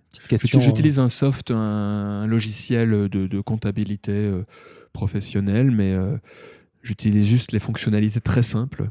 D'accord. C'est comme Photoshop, tu sais. Je connais juste Ouais. trois options. Voilà, ou Excel. Alors tu as, tu as déprécié euh, tes tables de, de tes bureaux de classe euh, sur combien d'années? Ah, Question, d'initié. euh. je ne sais pas. Ouais, je rigole. Je ne sais pas. Ok. Mais je, je- oui, ben ça, par exemple, le, le- le loyer euh, mensuel, je le, je l'entre dans mes taxes. Voilà, c'est c'est une, une dépense fixe. Mhm. Voilà. Tu fais des montages fiscaux? Non. Non À, à Panama, au Luxembourg, oui. D'accord. Mon oncle, mon, on- mon oncle Luxembourg, il m'aide un petit peu. Ah, Je plaisante. euh, moi, moi j'ai une question. euh, alors, tu, tu vas peut-être la trouver trop générale encore, et tu Oui, vas oui. peut-être pas l'aimer, mais j'ai quand même envie de te la poser. Est-ce que, au niveau du processus cognitif, je dirais, est-ce qu'il y a une façon différente d'enseigner à un Français? Je ne sais pas si tu as déjà enseigné à des Français et, euh, et avec des Japonais. Est-ce que c'est, est-ce que tu t'attrapes leur attention d'une façon différente ou est-ce qu'au final tous les élèves sont pareils Oui, euh, alors ça, oui, oui, c'est une euh, question oui, assez générale. Alors déjà, euh, une précision que je fais toujours, je ne suis pas prof de français exactement, je suis précisément prof de français langue étrangère. mhm. Donc je n'enseigne pas au français. D'accord? Ah oui, non, bien sûr. Non, mais je, voilà, je suis prof de français langue, langue étrangère, donc j'apprends, j'enseigne le français aux étrangers, et donc souvent ce sont des gens qui veulent apprendre à parler français, donc c'est du français euh, euh, plus ou moins de débutant, hein, très souvent. hein. en tout cas, euh, niveau, euh, niveau débutant ou intermédiaire, les étudiants sont la, la grande majorité. Parce qu'il me semblait que tu avais dit que tu avais donné des cours d'anglais à, à des étrangers. Oui, oui, ça. oui, oui, oui. Donc là, je je vais. posais la ouais, question. ouais, oui, oui, oui. Bah après, oui, ça dépend, mais oui, euh, je suis. Ouais, j'ai principalement enseigné le français à des Japonais, donc euh, je saurais pas trop comparer. Euh, de temps en temps, j'ai des étudiants non, japonais, non japonais qui viennent. Oui, j'ai par exemple une étudiante chinoise. Mhm. J'ai eu quelques étudiants d'Asie qui, qui travaillent au, au Japon, qui étaient étudiants ou travaillent au Japon, qui sont venus à mon école pour prendre des leçons de français. Et donc, effectivement, quand on a un étudiant qui n'est pas japonais, bah ouais, il y a des différences. Ouais, Euh, bah, c'est plutôt sur, euh, je sais pas, la phonétique, euh, Mhm. les, les difficultés qu'il rencontre dans la langue. Au niveau cognitif, bon, je sais pas, je sais pas. à Chaque, moi, je, je suis très, j'aime bien faire un- enseigner de façon individuelle, donc je pense que chaque personne est différente. Donc oui. Moi, dans, dans- dans ma pensée, je te, je te l'élabore. hein. Mhm. C'est euh, vu que bah, tu prends l'exemple du chinois, euh, la langue chinoise, la façon dont elle est structurée, et Mhm. le japonais, la façon dont c'est structuré, c'est complètement différent. Ah oui, oui, oui. Euh, donc je me dis que les mécanismes d'apprentissage doivent être différents en termes de logique, en termes de... euh, les choses qui sont retenues do- doivent être différentes en fonction des Japonais et des, et Ouais, des Chinois dans ce cas. Ben, oui, oui, oui. Disons que la, la structure de la langue fait que, euh, oui, ils le retiennent peut-être de façon différente. euh, je sais pas, ils ont des. Le, le- le mot qui correspond dans leur langue euh, n'est peut-être pas tout à fait le même. Alors moi, je suis habitué à enseigner au japonais, et puis parfois, tu tombes sur un nom japonais, et le, le- le- le, petit truc que tu avais pour enseigner au japonais, bah, il fonctionne pas. Tu te dis, ah ouais, tiens, bah, avec eux, il faut que je fasse différemment. Mais euh, oui, bah, ça, c'est le, quotidien des professeurs, de toute façon. Même dans un, quelle que soit la matière que tu enseignes, tu as toujours des étudiants différents. Euh, c'est. Euh, je pense que c'est individuel. chaque étudiant a ses, a ses besoins, ses, ses différences. Mais évidemment, en tant que peuple japonais, ils ont des points communs, évidemment. Ok. Tes élèves, ils ont en moyenne d'âge, ils ont quel âge? Il y a tout. J'ai des étudiants euh, entre 4 et 85 ans. De 4 ans à 85 ans. Voilà. Beaucoup d'adultes principalement, mais j'ai aussi quelques enfants. Et, voilà. et les motivations d'apprentissage en général, c'est quoi? Il y a de tout? Oui, de tout, tout, tout. Ah, au Japon, voilà, les écoles de français, euh, souvent, c'est, euh, on a beaucoup de public assez féminin, peut-être à 60-70% ou un peu plus selon les écoles. Euh, voilà, des étudiants, des enfants de, de, couples internationaux qui ont un petit background international, qui ont habité en France, qui sont rentrés au Japon, qui veulent continuer le français, par exemple. Euh, des gens qui travaillent dans la restauration, des cuisiniers, des pâtissiers, euh, des gens qui travaillent dans la mode, dans les entreprises de cosmétiques, voilà, des retraités, pas mal aussi. Tu considérerais que le français est une langue populaire au Japon? Ah ouais, ça c'est une super bonne question. Je ne sais pas. Il y a beaucoup d'écoles de français, donc je pense qu'il y, a un public. Je dirais que c'est la langue occidentale, la deuxième langue occidentale, euh, probablement en nombre d'apprenants après l'anglais. L'anglais, évidemment, il est en top. Euh, D'accord. L'anglais, euh, après probablement le chinois, il y a énormément d'apprenants, le coréen, ce qui est, les pays voisins, et le français vient pas loin après tout ça, je pense, ouais. D'accord. Ok. Voilà. Je, je, sais pas, je pense, ouais. Je pense que il y, a un public, il y a un public, c'est pas non plus, euh, c'est pas non plus gigantesque, hein, mais euh, ça reste un, un, un, business un peu de niche au Japon malgré tout. Mais euh, il y a un public, ouais. Comment tu vois l'avenir de, de, ton école? Alors là, mon école, elle a bientôt 9 ans, voilà. Donc euh, j'ai un nombre d'étudiants stable. Pour moi, je, travaille toujours un peu de la même façon depuis, euh, depuis 5-6 ans maintenant. Mais je suis bien comme ça. Euh, voilà. je ne sais pas. je pense continuer de la même façon. Tu veux pas créer une, franchise, euh, ouvrir plus de plus d'endroits J'y réfléchis de temps en temps. Peut-être qu'un jour euh, il y aura un bon timing, un déclencheur, quelque chose qui me motive à travailler plus pour gagner plus. On la connaît celle-là parce que c'est ça le problème. Hein. c'est vraiment travailler quand même plus pour gagner plus.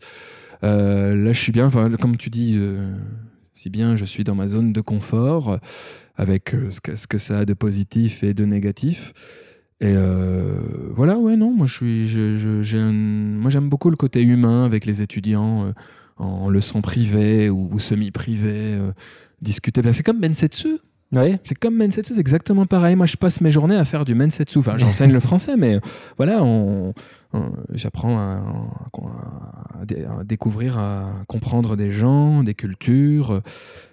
Voilà, je trouve ça génial. Moi j'ai donc une personne que je gère au travail prend des mhm. cours de français et donc euh, euh, des, cours de japonais, pardon. Elle est française, elle, elle prend des cours de japonais. Ils parlent pas, pas, mal culture et aujourd'hui, ils ont abordé le fait de dormir mhm. dans les lieux publics. Au Japon, souvent, les gens s'endorment euh, dans le métro mhm. ou même au, boulot. Ils s'endorment pendant les réunions ou ils s'endorment. Oui, oui, oui. Et ils ont la capacité à dormir un peu n'importe où, c'est vrai, c'est vrai. Et il y avait, d'un point de vue japonais, la mhm. professeure qui leur donnait les cours euh, voit ça neutre ou positivement. Il dort, il a bien travaillé, il est fatigué. Alors que nous, étrangers, en général, on le voit plutôt comme euh, plutôt négativement. C'est-à-dire dormir au boulot, c'est mal poli. Euh, dormir dans le métro, c'est un peu gênant, quoi. Mhm. donc tu vois, en étant la, prof de japonais, elle a appris des choses sur des différences culturelles mhm, comme ça. Donc j'en viens à ma question. Toi, euh, avec plus de 9 ans, euh, 9 ans c'est ça, d'enseignement, voire plus Oui, du, euh, total 10 ans. C'est quoi le, trait culturel euh, français qui étonne le plus, en général, les Japonais? Oh là là le trait culturel français qui est ou les hein, tu, peux en donner plus je sais hein. pas mais bah, je vais pas répondre à ta question mais voilà donc enseigner la langue c'est aussi enseigner la culture un petit peu enfin voilà et essayer de, de, de comprendre les différences culturelles, etc. Euh, quand mes étudiants vont en France, euh, des fois ils sont face à des situations que ben, ils n'auraient peut-être pas rencontré au Japon et vice versa, etc. Et donc voilà, apprendre à faire face à tout ça, ça fait partie aussi, je pense, de l'enseignement. Et euh, qu'est-ce que je voulais dire Je ne sais plus. ne pas répondre à ma question. Euh, oui, c'était quoi? Est-ce que euh, bah, quel est le, trait culturel le trait culturel, français, Ou alors, quelles sont les questions que, que, les Japonais te posent sur la culture japonaise? Est-ce qu'ils viennent te dire ah c'est vrai que les Français font ça? Et, toi tu dis oui ou non ou J'imagine quand même que, enfin, je, vous je t'entends toi ou Vincent parler des fois, vous, vous en sortez des anecdotes comme ça. Donc il, doit, il doit bien y avoir oui, oui, oui, oui, oui, oui, Des fois, il me pose des questions. Ouais. Alors moi, pour les anecdotes concrètes, j'ai une mémoire de, de poisson rouge. Euh, l'autre jour, une étudiante, qu'est-ce qu'elle m'a demandé? Ah oui, elle m'a dit, c'est vrai qu'en France, euh, par exemple, quand on appelle un taxi ou etc., il faut pas lever la main comme ça. le en, signe en, diagonale. Euh, voilà, bon, je, ne sais pas comment vous l'expliquer via le, via le podcast, mais si vous me voyez, ce serait plus simple. Mais un voilà, peu nazi, quoi. ouais, le signe nazi. Voilà, alors je lui dis, ouais je rigolais, euh, je dis ouais bon voilà, euh, oui oui il faut pas lever la main dans, dans ce sens-là, oui alors euh, voilà je sais pas essayer de lever plus vertical ou je sais pas, je, voilà je lui dis oui ça si vous le faites vraiment comme ça de façon très droite etc oui ça peut être dangereux oui. Mais sans cela, vous pouvez appeler un taxi. Les Français le font aussi, il n'y a pas de problème. ça m'a fait rigoler, j'étais un peu perturbé.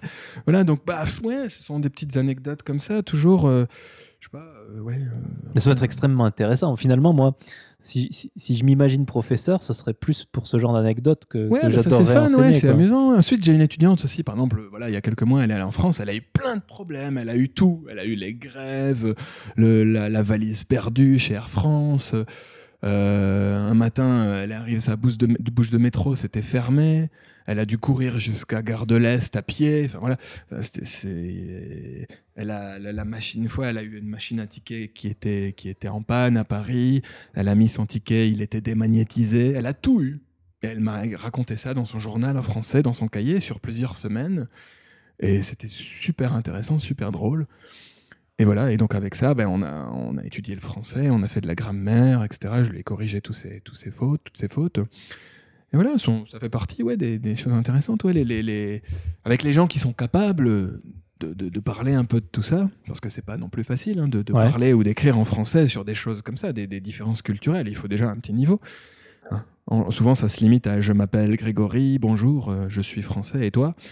Hein, mais euh, voilà, donc euh, oui, quand on, quand on commence à pouvoir parler de différences culturelles, c'est vraiment intéressant. Et la langue, ça sert à ça aussi. Je vais te poser la question, vu que c'est dans l'actualité. Je pourrais t'en poser mille des questions comme ça, mais celle-là, et puis on va passer à la suite. Mhm. Comment ils voient les manifestations en France Donc les, gilets jaunes, toutes ces choses-là, ah les, grèves ça, aussi, c'est encore une question bien complexe. Mais ouais, ben, je pense que les gilets jaunes, déjà bah, ils ne comprennent pas. Quoi. Enfin, euh, c'est quelque chose d'assez, complexe. Euh, hein, c'est probablement un mouvement qui n'aurait pas lieu de, sous cette forme au Japon. Euh, quoique ça, les Japonais peut-être commencent un peu à se libérer, je, ne sais pas, mais vaguement, vite fait. Mais ouais, non, ils comprennent pas. Et oui, ça, ils m'ont posé les questions. Je pense que tous les professeurs au Japon de, français ont, ont reçu ce genre de questions. Oui, les gilets jaunes, qu'est-ce que c'est Sensei, expliquez-nous. D'ailleurs, plusieurs fois en japonais, on a parlé avec des gens qui ne sont pas capables de comprendre en français. avant ou après la leçon, ou même pendant, on a un petit peu parlé en japonais de, ça pour, euh, pour euh, essayer de, leur expliquer un peu de quoi il s'agit. Alors au Japon, ils ont euh, quand même, souvent à la télévision, les émissions expliquent pas mal de choses. Hein, les gens, s'ils regardent la télé, parce que moi mes étudiants non plus n'ont pas tous la télé, euh, grand bien leur en face. Mais euh, parfois, la, la télé euh, au Japon, ils expliquent des, des, choses très en détail. Et il y a eu énormément d'émissions explicatives sur les gilets jaunes, etc. Donc, mes étudiants étant souvent des gens intéressés, que, un peu cultivés, etc., curieux, ils ont ceux qui le sont, en tout cas, ils, comprennent un petit peu les, tenants et aboutissants, etc. Euh, pourquoi il y a eu ce mouvement-là. Mais même nous, même on ne le comprend pas. Donc comment eux pourraient le comprendre D'accord. Ok. Écoute, avant de passer à la deuxième partie de, du podcast, euh, je pose toujours la même question. Est-ce que tu aurais une chanson qui pour toi évoque le Japon que tu voudrais partager et c'est la chanson que je vais ou une musique hein, que je vais passer maintenant en fait. Oui, d'accord. Oui, alors euh, à chaque fois que j'écoute les Mensetsu, je suis toujours très content d'entendre les, les chansons. Parce que moi, je suis un grand fan de musique japonaise. Hein, j'ai eu, quand j'étais étudiant, j'étais, j'étais fan de, de, de J-Music. voilà, j'ai même écrit des, des, articles, etc., sur des sites, sur les, les nouveaux albums, etc. Et encore aujourd'hui, j'aime bien, même si aujourd'hui, ça, ça, ma passion a largement euh, perdu en intensité, et c'est peu de le dire. Mais euh, voilà, j'aime la musique japonaise sous beaucoup d'aspects, et donc euh, je sais me suis fait une petite liste là en venant tout à l'heure avec des musiques que j'aime bien. Alors j'avais pensé à plusieurs choses. La première artiste que j'avais connue, c'était Ayumi Hamasaki, qui m'a fait aimer le Japon, rencontrer des gens sur des forums, etc. voilà, qui c'était, beaucoup appris, j'ai rencontré beaucoup de gens, notamment grâce à, grâce à cet artiste-là, et puis c'est ça qui m'avait fait entrer dans la J-pop. Mais en fait, euh, voilà, aujourd'hui, je suis plus très euh, fan, donc tout ça, voilà. C'était pas, je trouve pas que c'est pas suffisamment marquant peut-être pour euh, parler aujourd'hui. Après, j'avais une artiste de, de, pop musique aussi des années 80 que j'aime beaucoup, qui s'appelle Yamaguchi Momoe, mhm. Momoe Yamaguchi, qui est, voilà, si les gens sont intéressés, ils peuvent chercher sur YouTube. Euh, voilà, une artiste de, pop, je dirais, hein, de la pop de l'époque, qui n'était pas vraiment de la pop comme on l'entend aujourd'hui, mais des années 75, 80, 85, que j'adore et qui est très populaire au Japon. Mais finalement, je vais te demander si tu veux bien de passer le thème de Shenmue. D'accord. Le, alors quel thème? Euh, Le thème principal de Shenmue 1, euh, le thème de, d'accueil de, Shenmue 1. D'accord. le thème principal de Shenmue 1 parce que le 3 est sorti il y a quelques jours. Voilà, le 3 vient de sortir. Euh, voilà, donc euh, au moment où on tourne ce podcast, euh, Shenmue 3 est sorti. si je suis au Japon, c'est grâce à Shenmue. Et voilà. Donc, thème de Shenmue, c'est d'actualité. Ça ne sera peut-être plus au moment où tu postes le podcast, mais, non, Shenmue, c'est toujours d'actualité. voilà. D'accord, bon, ben, c'est parti. Alors, on va écouter ça. Super, merci.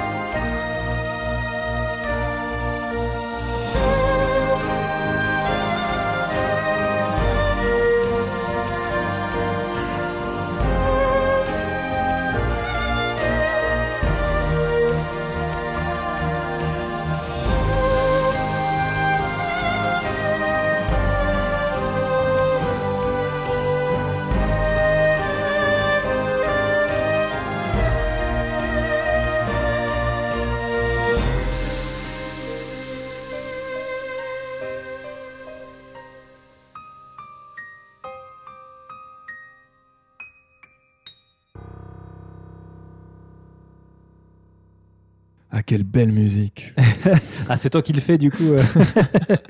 Bah, je le garde comme ça. Euh, bah ouais, du coup, euh, putain, Shenmue 1, je m'en souviens pas, tu vois. Il faudra... Je, je vais me les refaire, là, mais je m'en souviens pas euh, de la musique, en fait. ah bah, C'est le Shenmue Theme, hein, je pense que ça s'appelle comme ça, tu pourras, tu pourras l'écouter. Alors, du coup, je vais te poser euh, une autre question qui est assez traditionnelle dans Mansetsu. Allons-y. Ta relation avec le Japon. Donc, le, Japon que tu as connu avec Dragon Ball, Mhm. t'es venu pour les mangas et la J-pop, Mhm, et les jeux euh, vidéo. les jeux Mhm. vidéo, et le Japon que tu connais maintenant, euh, ta vision en, en autant d'années a forcément évolué. Oui, oui. Alors, bah, oui, très bien. Donc, comment elle a évolué, c'est ça? Si elle a évolué, oui. exactement. Alors bah justement, c'est bien. Euh, c'était euh, en en 2003, la première fois que je suis venu, c'était animé, J-pop, jeux vidéo. Aujourd'hui, c'est euh, jeux vidéo Ouais. seulement. Et puis euh, bah, tout le reste, quoi. Aujourd'hui, c'est euh, je vois plus le Japon comme un tout, quoi. Comme une. Ce qui m'intéresse, c'est tout, tout le reste, en fait. Euh, tout ce qui n'est pas la pop culture aussi. moi, je suis, moi, je suis fasciné par, je sais pas, les, les villes japonaises, le, le système de transport japonais. J'aime bien la nourriture japonaise. Euh, J'aime bien euh, les Japonais dans leur euh, la société, la, politesse, etc. Enfin voilà, des trucs classiques qu'on a entendus dans tous les mensetsu. Mais ouais, j'aime tout ça. Voilà, c'est ça que j'aime aujourd'hui. Mon, mon Japon aujourd'hui, c'est ça ma relation avec le Japon. Il y a, plein de plein de choses à dire, mais voilà, le- les mangas, c'est fini. euh, la J-pop, c'est fini. Là, je vais regarder le 31 décembre le Kohaku Tagasen, là, le, le programme de chansons euh, de Nouvel An. Voilà, c'est la seule fois de l'année où je regarde la J-pop euh, aujourd'hui. Ah, tu peux peut-être euh, un, peu, un peu plus développer sur, sur ce programme Parce que c'est pas oui, forcément donc là, connu. euh, voilà, donc euh, au moment où on tourne le podcast, on est quoi là En novembre, hein, à la fin de l'année, je vais passer, je vais passer le nouvel an comme presque chaque année avec ma femme, mes enfants et la famille de ma femme, ma belle famille. L'une des traditions de, de- de- du nouvel an au Japon, qui est euh, d'une manière générale très très calme. Le nouvel an au Japon, c'est très calme en famille, euh, pas vraiment, euh, comment dire, flamboyant. Voilà, c'est plutôt calme à la maison. Beaucoup de Japonais regardent la télé. Bon. Et l'une des émissions phares sur la NHK, la, la- chaîne nationale, c'est le, le- concours de chansons. Donc tous les artistes qui ont vendu le plus de disques sur l'année en cours, dans le classement des meilleures ventes de disques en fait, à peu près plus ou moins. Euh, je sais pas une, euh, sais pas une cinquantaine d'artistes euh, séparés en deux groupes, les femmes et les hommes. Donc les hommes sont en blanc, enfin c'est l'équipe blanche et les femmes c'est l'équipe rouge. Et voilà, toute la soirée, ils chantent chacun leur tour. Tous les artistes viennent chanter, comme dans une émission musicale normale. Et à la fin, vers 22h30, 23h, c'est fini. Et les gens, les téléspectateurs votent pour l'équipe bleue des hommes ou l'équipe euh, l'équipe blanche des hommes ou l'équipe rouge des femmes pour voir qui va gagner. Et puis donc l'une des deux équipes gagne et le gagnant, bah, ça sert à rien de gagner. C'est comme souvent au Japon, le, le perdant a aussi gagné. Enfin, c'est pas voilà. D'accord. Il a gagné, mais on ne sait pas pourquoi, comment. Mais voilà, il a gagné au Et nom- alors- nombre de votes. Le système de vote se fait comment? Par fax? Je sais pas, il faut appuyer sur la. Je sais pas, j'en sais rien du tout. Non, La- sais je pas. La télécommande, le, le téléphone, je sais pas du tout. Ok. T'as jamais voté quoi. Le Minitel. Les militaires, ouais. Je sais pas du tout, vraiment. euh, Je ne le vote pas, non. Donc ouais, c'est euh, comme tu dis, hein, c'est quand même un, un programme. euh, Enfin, tous les Français qui sont avec des, des japonaises ou des, les Françaises qui sont avec des Japonais euh, me disent la même chose. Euh, les trois jours autour du Nouvel An, c'est euh, à la maison avec la télé en continu et ce fameux programme euh, qui apparemment est très important, quoi, qui est pivot. euh, Oui, oui, bah c'est oui, oui, l'un des deux, trois programmes euh, oui, oui, sur les principales chaînes oui, oui, pour la soirée du, du, du réveillon, quoi, du 31 décembre. D'accord. Ouais. Du, du coup, ta relation avec le Japon. Oui, donc voilà, ce qui me reste de, la G-Music, c'est ça, quoi. Aujourd'hui, ah non, voilà. non, non, c'est même, tu disais, tu t'intéressais à d'autres choses. Ah no- notamment À, à ça. Mais à quoi d'autre Alors, euh, culture. Ce que je disais, c'est que de la J-Music, la musique japonaise, aujourd'hui, j'ai plus que ça, quoi. Enfin, D'accord. je l'écoute comme ça euh, tous les jours euh, parmi d'autres musiques. La, la musique japonaise est maintenant une des musiques que j'écoute toujours le plus dans, mon, dans ma playlist Spotify, tout ça. Mais, mais voilà, je, je ne suis plus, je ne suis plus l'actualité comme quand j'étais étudiant. Pas du tout, du tout, du tout. Mais aujourd'hui, voilà, donc c'est d'autres choses. Ouais, comme je disais tout à l'heure, la, la- la- la vie quotidienne japonaise. euh, Actuellement, est-ce que tu restes au Japon parce que tu as envie de rester Ou est-ce que tu restes au Japon parce que c'est une routine et que ta femme est japonaise, donc aller ailleurs, ce serait un peu compliqué? Euh, oui, alors euh, oui, les deux. Mais euh, moi, je suis content d'être là. Ma femme, je pense qu'elle aimerait bien aussi un petit peu habiter en France. Mais comme elle parle pas, euh, que voilà, c'est un peu compliqué, je pense. Mais enfin, ça serait possible. Mais moi, euh, ouais, moi, j'ai toujours voulu rester ici et je vais rester au Japon probablement un bon bout de temps. T'as pas envie de revenir en France? Non, moi, j'aime bien rentrer en France pour les vacances. D'accord. Voilà, si je pouvais, si je peux pas, je peux pas malheureusement, mais si je pouvais y aller, euh, je sais pas, euh, peut-être un mois par, par an, je, je serais très content. pour D'accord. voir euh, mes parents et ma famille, mes amis. Voilà, un mois ou un- trois semaines, un mois, un mois et demi, peut-être maximum par an, ce serait formidable. Voilà. Alors, moi, moi, j'aimerais vraiment que tu me dises quand même, hein, je suis désolé, je, te- je vais te pousser un peu sur ça, mais euh, euh, le Japon, idé- f- finalement, le Japon manga, c'est un peu le Japon euh, euh, idéalisé. Et après, quand tu. C'est un peu comme une histoire d'amour, quoi. Au début, tu as la passion, Oui. et après, tu as la raison. Et donc, Oui, si, tu restes avec cette personne ou si tu restes avec le Japon, euh, c'est que tu as une vision raisonnée du Japon. bien sûr, bien Donc, il y sûr. a forcément des points négatifs et Ah, des points ça, toi, les J'aimerais- points négatifs. et, et hein, non, je veux les deux, je veux les deux, Ouais, je ouais, veux les bah points positifs aussi. Et donc euh, j'aime- j'aimerais avoir ton point de vue en fait. Euh, qu'est- qu'est-ce qui t'a fait, qu'est-ce qui t'a fait déchanter au final? Qu'est-ce qui t'a dit ah, ouais finalement ça c'est pas tout, c'est pas top? Et qu'est-ce que t'as trouvé encore mieux Ah oui, d'accord. qu'à l'origine quoi? D'accord, d'accord. Ouais, ouais, ça c'est intéressant. Euh, Moi, j'ai toujours été quelqu'un qui n'a pas d'attente particulière, donc euh, je suis jamais déçu.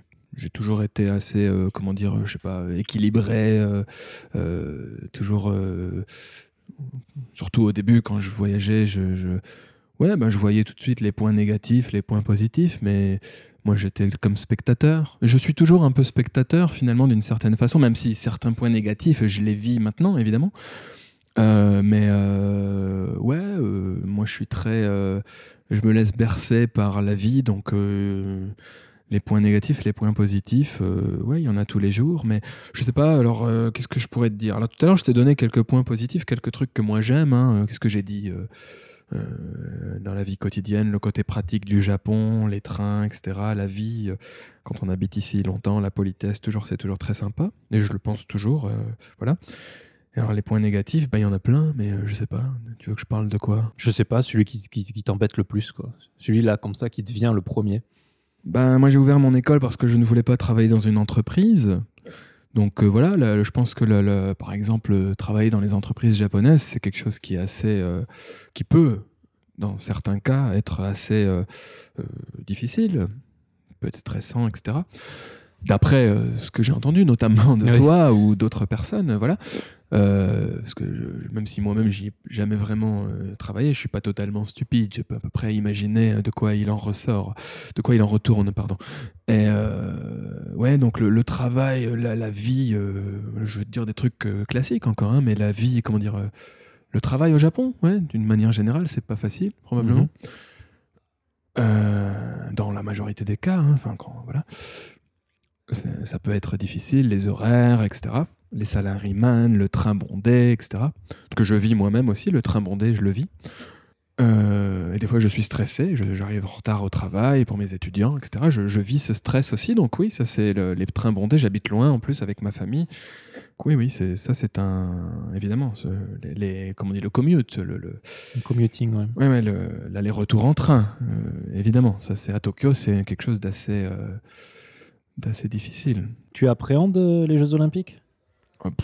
Ouais, je, je sais pas. Parce que c'est quand même un sujet assez récurrent, euh, la peur de ne pas réussir à gérer tout ce trafic humain. Et que tout Ouais, ce bah moi est, c'est pareil, euh, je suis, je suis spectateur. hein. Moi je vais aller au travail, je prendrai peut-être une semaine ou dix jours de pause entre euh, pour euh, voir un peu tout ça. Mais je sais pas, ouais, euh, bah là j'ai j'ai essayé d'obtenir des tickets. Voilà, donc euh, j'essaye de. J'ai essayé trois fois d'obtenir des tickets. Pour l'instant, ça ne marche pas. Donc, si je n'obtiens pas de tickets, ben, je, voilà, probablement les Jeux Olympiques, je vais les regarder à la télé, vite fait. Non, non, ça me passionne pas plus que ça. Mais euh, moi, ce qui m'intéresse, encore une fois, c'est le côté là, c'est le côté de sociétal. Enfin, tout ce qui se passe avant, après. Euh, mhm. comment les Japonais se préparent à ça, euh, les, les politiciens, les, les- les constructions, les nouvelles constructions, les gares qui sont refaites, euh, les nouveaux stades créés, tout ça, ça, ça, me- ça j'aime bien, ça, ça m'intéresse beaucoup, tout ça.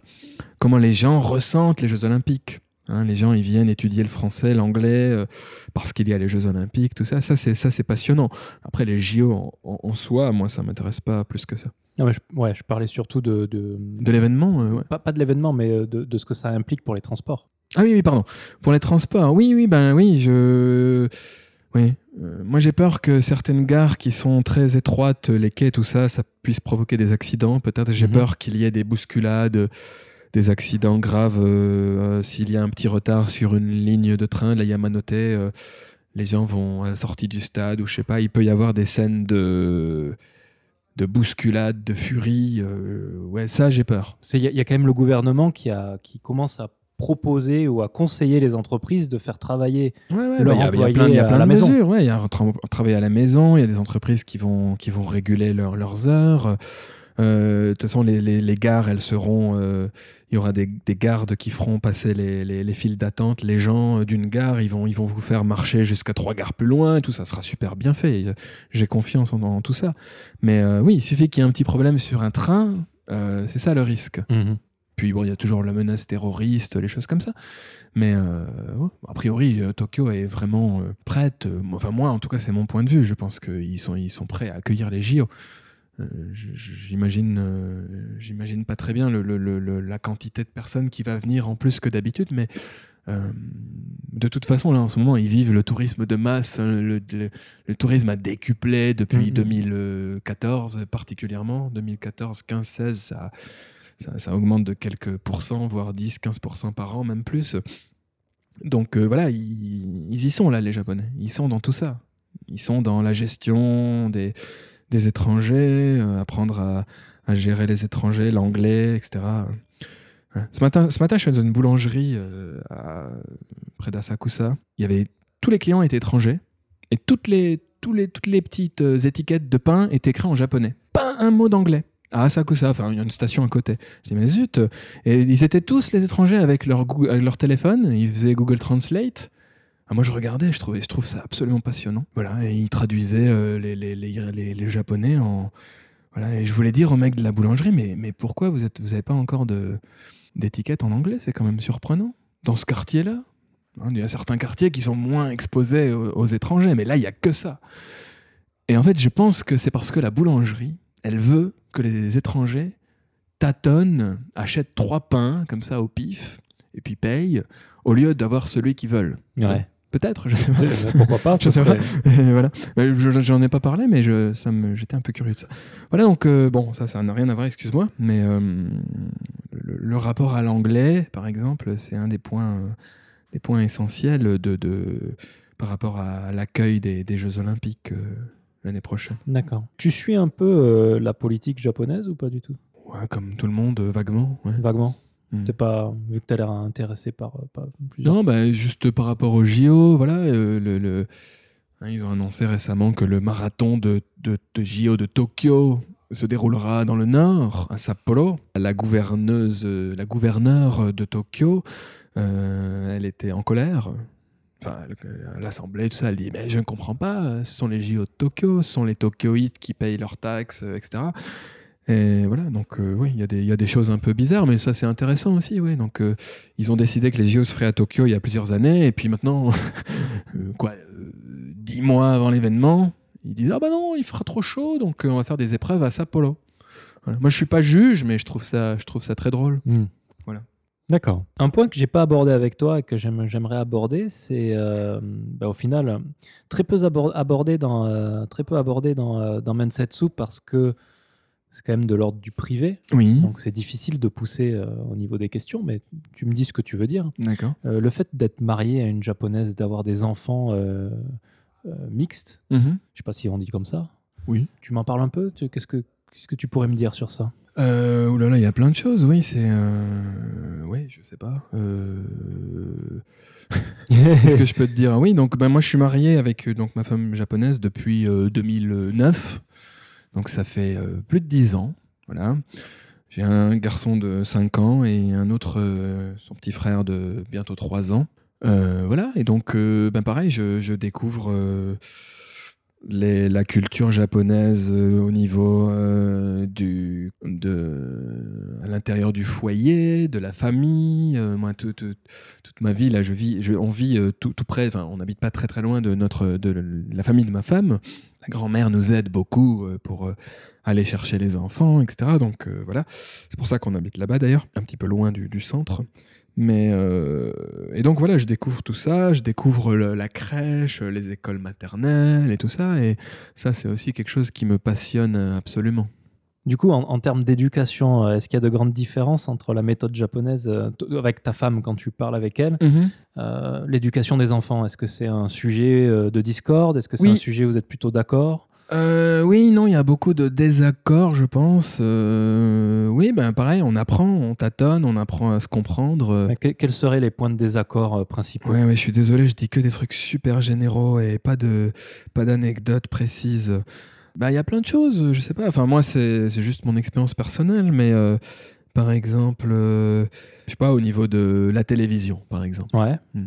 Moi, je voudrais pas les laisser regarder la télévision autant, mais au Japon, c'est quelque chose souvent qui se fait. euh, c'est pareil, ce sont des généralités, c'est pas toujours vrai, mais euh, voilà, au Japon, la télévision, ce n'est pas euh, le mal, forcément. Là, là, il n'est pas question de généralité, il est, il est surtout question de ton Dans, ex- dans mon ton cas, oui, oui, dans mon quoi. cas, donc voilà. Donc ma femme, elle laisse les enfants regarder la télé pas mal, et moi, je suis pas trop d'accord avec ça. Voilà, par exemple. Donc on essaye de euh, ajuster. hein. Elle fait un peu moins, moi j'accepte un peu plus. Hein, c'est toujours une histoire de compromis, évidemment. Le mariage, hein, quel qu'il soit d'ailleurs. Hein, je pense que c'est la même chose pour, pour tout le monde quand on vit avec quelqu'un. Euh, et voilà, oui, donc pour l'éducation des enfants. Ensuite, euh, je ne sais pas moi, euh, les cadeaux pour les enfants. hein, est-ce qu'on est-ce qu'on les gâte Est-ce qu'on ne les gâte pas Euh, moi, je suis quelqu'un qui a jamais trop été cadeau et ma femme, dans sa famille, ils sont très cadeaux. Donc, euh, mes enfants ont beaucoup de cadeaux. Et moi, je dis, ah ouais, ils en ont un peu trop. Voilà. Voilà. Et puis ensuite, euh, qu'est-ce que je peux dire d'autre euh, Pour, pour le français et le japonais, comment ça se passe? Oui, alors, euh, bah, ma femme parle pas français, donc on parle en japonais. Donc, on, dans la. Dans le, le foyer, dans la maison, c'est japonais à 90% peut-être. Et moi, je parle avec les enfants en, en français, mais aussi un peu en japonais. Voilà. Ils parlent bien français ou non, non? Non, ils n'ont pas suffisamment de temps avec moi et, et comme il n'y a que moi, c'est difficile. Et Voilà. tu, tu, tu planifies de leur... euh, Oui, oui, je leur apprendrai le français à un rythme, euh, un rythme qui sera leur rythme, euh, plus lent qu'un enfant euh, qui a, par exemple, plus de temps d'écoute de français à la maison, ou un, un enfant qui a les deux parents qui parlent français, ou un enfant qui a la même situation que moi, mais le papa qui est à la maison plus longtemps. Voilà, Enfin, c'est toujours euh, le, le- le temps auquel- durant lequel ils sont exposés à la langue française, euh, c'est ça qui va définir leur niveau de Mhm. français, principalement. Et donc, comme ils ont un petit temps avec moi, euh, je vais être obligé de leur enseigner euh, petit à petit jusqu'à ce qu'ils soient adultes. Et je vais le faire. Tu as fait le choix de pas les mettre dans le lycée français? Oui, c'est pas vraiment un choix, c'est que c'est voilà, il faudrait déménager financièrement, c'est financièrement c'est compliqué. Et au niveau de- du déménagement, de tout ça, c'est pas possible. Voilà. D'accord. On a fait le choix, oui, c'est toujours un choix plus ou moins, de les mettre à l'école japonaise. Ils resteront à l'école japonaise toute leur scolarité. Voilà. Ça te, toi, tu es complètement d'accord avec ça? Ça te pose un problème? Euh, que- Quel est ton sentiment sur ça? Si j'avais des finances illimitées, je les aurais peut-être mis à l'école française, ouais. Parce que c'est toujours, euh, c'est toujours bien d'avoir euh, à l'école française, il y a beaucoup d'avantages de pouvoir, déjà pour les langues, hein, ils peuvent apprendre le français, l'anglais et puis le japonais avec leurs copains, etc. Ils, peuvent, ils deviennent quasiment trilingues sans trop trop forcer. euh, Enfin, il faut toujours forcer un petit peu avec les langues, mais surtout si on vise le trilinguisme. Mais euh, voilà, ça se fait assez naturellement, alors qu'à l'école japonaise, bah là, euh, ils parleront une langue. Donc euh, oui, effectivement. Puis après, à l'école française, on a, pas mal de mixité au niveau des nationalités, du moins. hein. Il y a un peu de tout. Donc euh, ça, c'est intéressant pour les enfants, je pense. À l'école japonaise, bah là, ils seront avec les, gens du, quartier, du coin, de la banlieue, et voilà. Ça sera des, Japonais euh, principalement. Donc encore que, je ne sais pas. Ils sont assez grands pour, pour comprendre qu'ils ont une double culture? Hum, non, bah ça c'est un truc qu'ils apprennent petit à petit. hein. Le, le grand, il commence, ouais, à 5 ans et demi, là, il commence un peu à comprendre, mais ça reste euh, un peu abstrait. Ou... Je sais pas, je pense pas que les enfants ils soient super. euh, Oui, bah ils savent que papa il est différent, et ils parlent français. Ils parlent pas la même langue, ils ressemblent pas aux autres, quoi. Donc oui. Mais ils se posent pas des questions sur eux-mêmes, quoi. Eux, ils se disent pas qu'ils sont différents des Japonais, ils sont. Mais half, les gens leur font les gens leur, le, le- leur font remarquer petit à petit. C'est Ouais. quelque chose qui se fait petit à petit. hein. Ils ont pas eu des problèmes avec euh, les autres enfants. ce L'autre jour, il y a un petit euh, à la crèche, j'arrive le matin, il me fait Ah, euh, euh, il me fait Ah, toi, t'habites à l'étranger, hein? Je fais Ben, euh, je le regarde, je, je lui fais Viens voir ici, là. Je lui parle, je lui fais Ben, ouais, moi, je suis étranger, je suis, je suis né loin à l'étranger. Mais là, j'habite au Japon. Je dis tu, tu me vois tous les matins, non? Je dis J'habite là-bas, tu vois, pas loin. Je peux pas habiter à l'étranger. Il faudrait que je prenne l'avion et tout. Le petit il me regarde, il n'a pas compris. Voilà. Et donc petit à petit, mon, mon fils aussi, il se dit tiens, mais pourquoi les autres enfants parlent de mon papa comme ça, le voient différemment? Et donc ben, les enfants, petit à petit, voilà, ils vont prendre conscience de leur double culture et euh, euh, de leurs différences. Et puis après, le but, c'est qu'ils l'acceptent de façon euh, naturelle. Tu tu- t'es déjà rentré en France avec eux? Oui, deux fois, mais ça fait un petit moment déjà. Ils étaient petits. Ah, encore, donc ils- euh, tu peux pas me dire s'ils ont aimé ou pas la France, quoi. Euh, ouais, non, bah les, les enfants en bas âge, ils, les enfants en bas âge, ils, ils suivent. hein, donc, euh, oui, oui. Non, là, je pourrais pas te dire. non. Ok. Mais moi, j'essaye de leur, euh, voilà, j'essaye de leur, euh, évidemment, de leur euh, en- enseigner un petit peu la, la culture française, tout ça, le, le- au moins le strict minimum. hein, voilà, les fêtes françaises. Euh, la culture, euh, la langue évidemment, euh, plein de choses, mais voilà, la, la façon de penser. Et puis bon, moi ça se fait naturellement. hein. J'ai ma façon de penser qui est française quand même sur pas mal de, de points. Donc voilà, sur l'éducation notamment, comme je disais tout à l'heure, euh, je pense que je suis plutôt du côté français d'une manière générale. Mais euh, j'ai encore du mal à cerner Mhm. qu'est-ce que ça veut dire être du côté français. Ben je sais pas, par exemple, euh, qu'est-ce que je disais tout à l'heure Parce que euh, tu parlais de la télé, mais c'est pas vraiment une question de culture, c'est plutôt une question de point de vue. Oui, oui, c'est vrai, oui. Parlais des cadeaux, ça aussi, c'est plutôt une question d'éducation. Oui, oui, ça dépend des, des plus culturelle. ça. Oui, oui, c'est vrai, c'est vrai, c'est vrai. Non, c'est peut-être juste euh, avec ma femme de façon personnelle. Alors peut-être que il y a euh, des points de vue différents. Ouais, je sais pas. C'est peut-être pas, c'est peut-être pas lié au pays. Tu as raison. D'accord. Donc ça n'a rien à voir avec le fait d'être un couple mixte, mais au final, au Japon, avoir un enfant, avoir deux enfants, est-ce que ça t'apporte euh, des aides euh, au, niveau, au niveau de l'État, du gouvernement? Est-ce que le fait d'avoir un deuxième enfant t'apporte plus d'aide que le fait d'avoir un enfant? La, la question sous-jacente, l'i- l'i- l'idée sous-jacente, c'est est-ce que l'État, au final, parce qu'on sait que c'est un- le problème démographique est un problème conséquent au Japon, est-ce que le gouvernement fait quelque chose Oui, oui, pour c'est- changer C'est ça une très bonne question. Alors, je suis pas du tout spécialiste. En bonne famille japonaise, euh, c'est ma femme qui gère D'accord. beaucoup de beaucoup de ces aspects-là euh, pour des raisons linguistiques et, euh, et puis euh, c'est plus simple et puis voilà euh, c'est elle qui gère un peu tout ça. Euh, ce que je sais c'est que euh, euh, depuis euh, cette année je crois euh, les écoles maternelles sont passées gratuites. Ouais. Donc euh, de, de 3 à 6 ans, euh, voilà, on payait, nous on payait euh, un certain prix euh, qui était relatif euh, au salaire euh, des deux parents. Et là, euh, c'est passé à zéro. Voilà, donc euh, ça c'est un gros effort du gouvernement japonais sans aucun doute. Je sais qu'il y a plein de crèches qui ouvrent partout, partout, à droite, à gauche, ça ne suffit jamais. Mais je pense qu'il y a vraiment beaucoup d'ouvertures de crèches de ce que je vois moi. Je trouve ça, euh, je trouve ça bien, mais apparemment ça ne suffit pas. Il se peut même qu'il y ait plus de nouvelles demandes que d'ouvertures de crèches, je ne sais pas.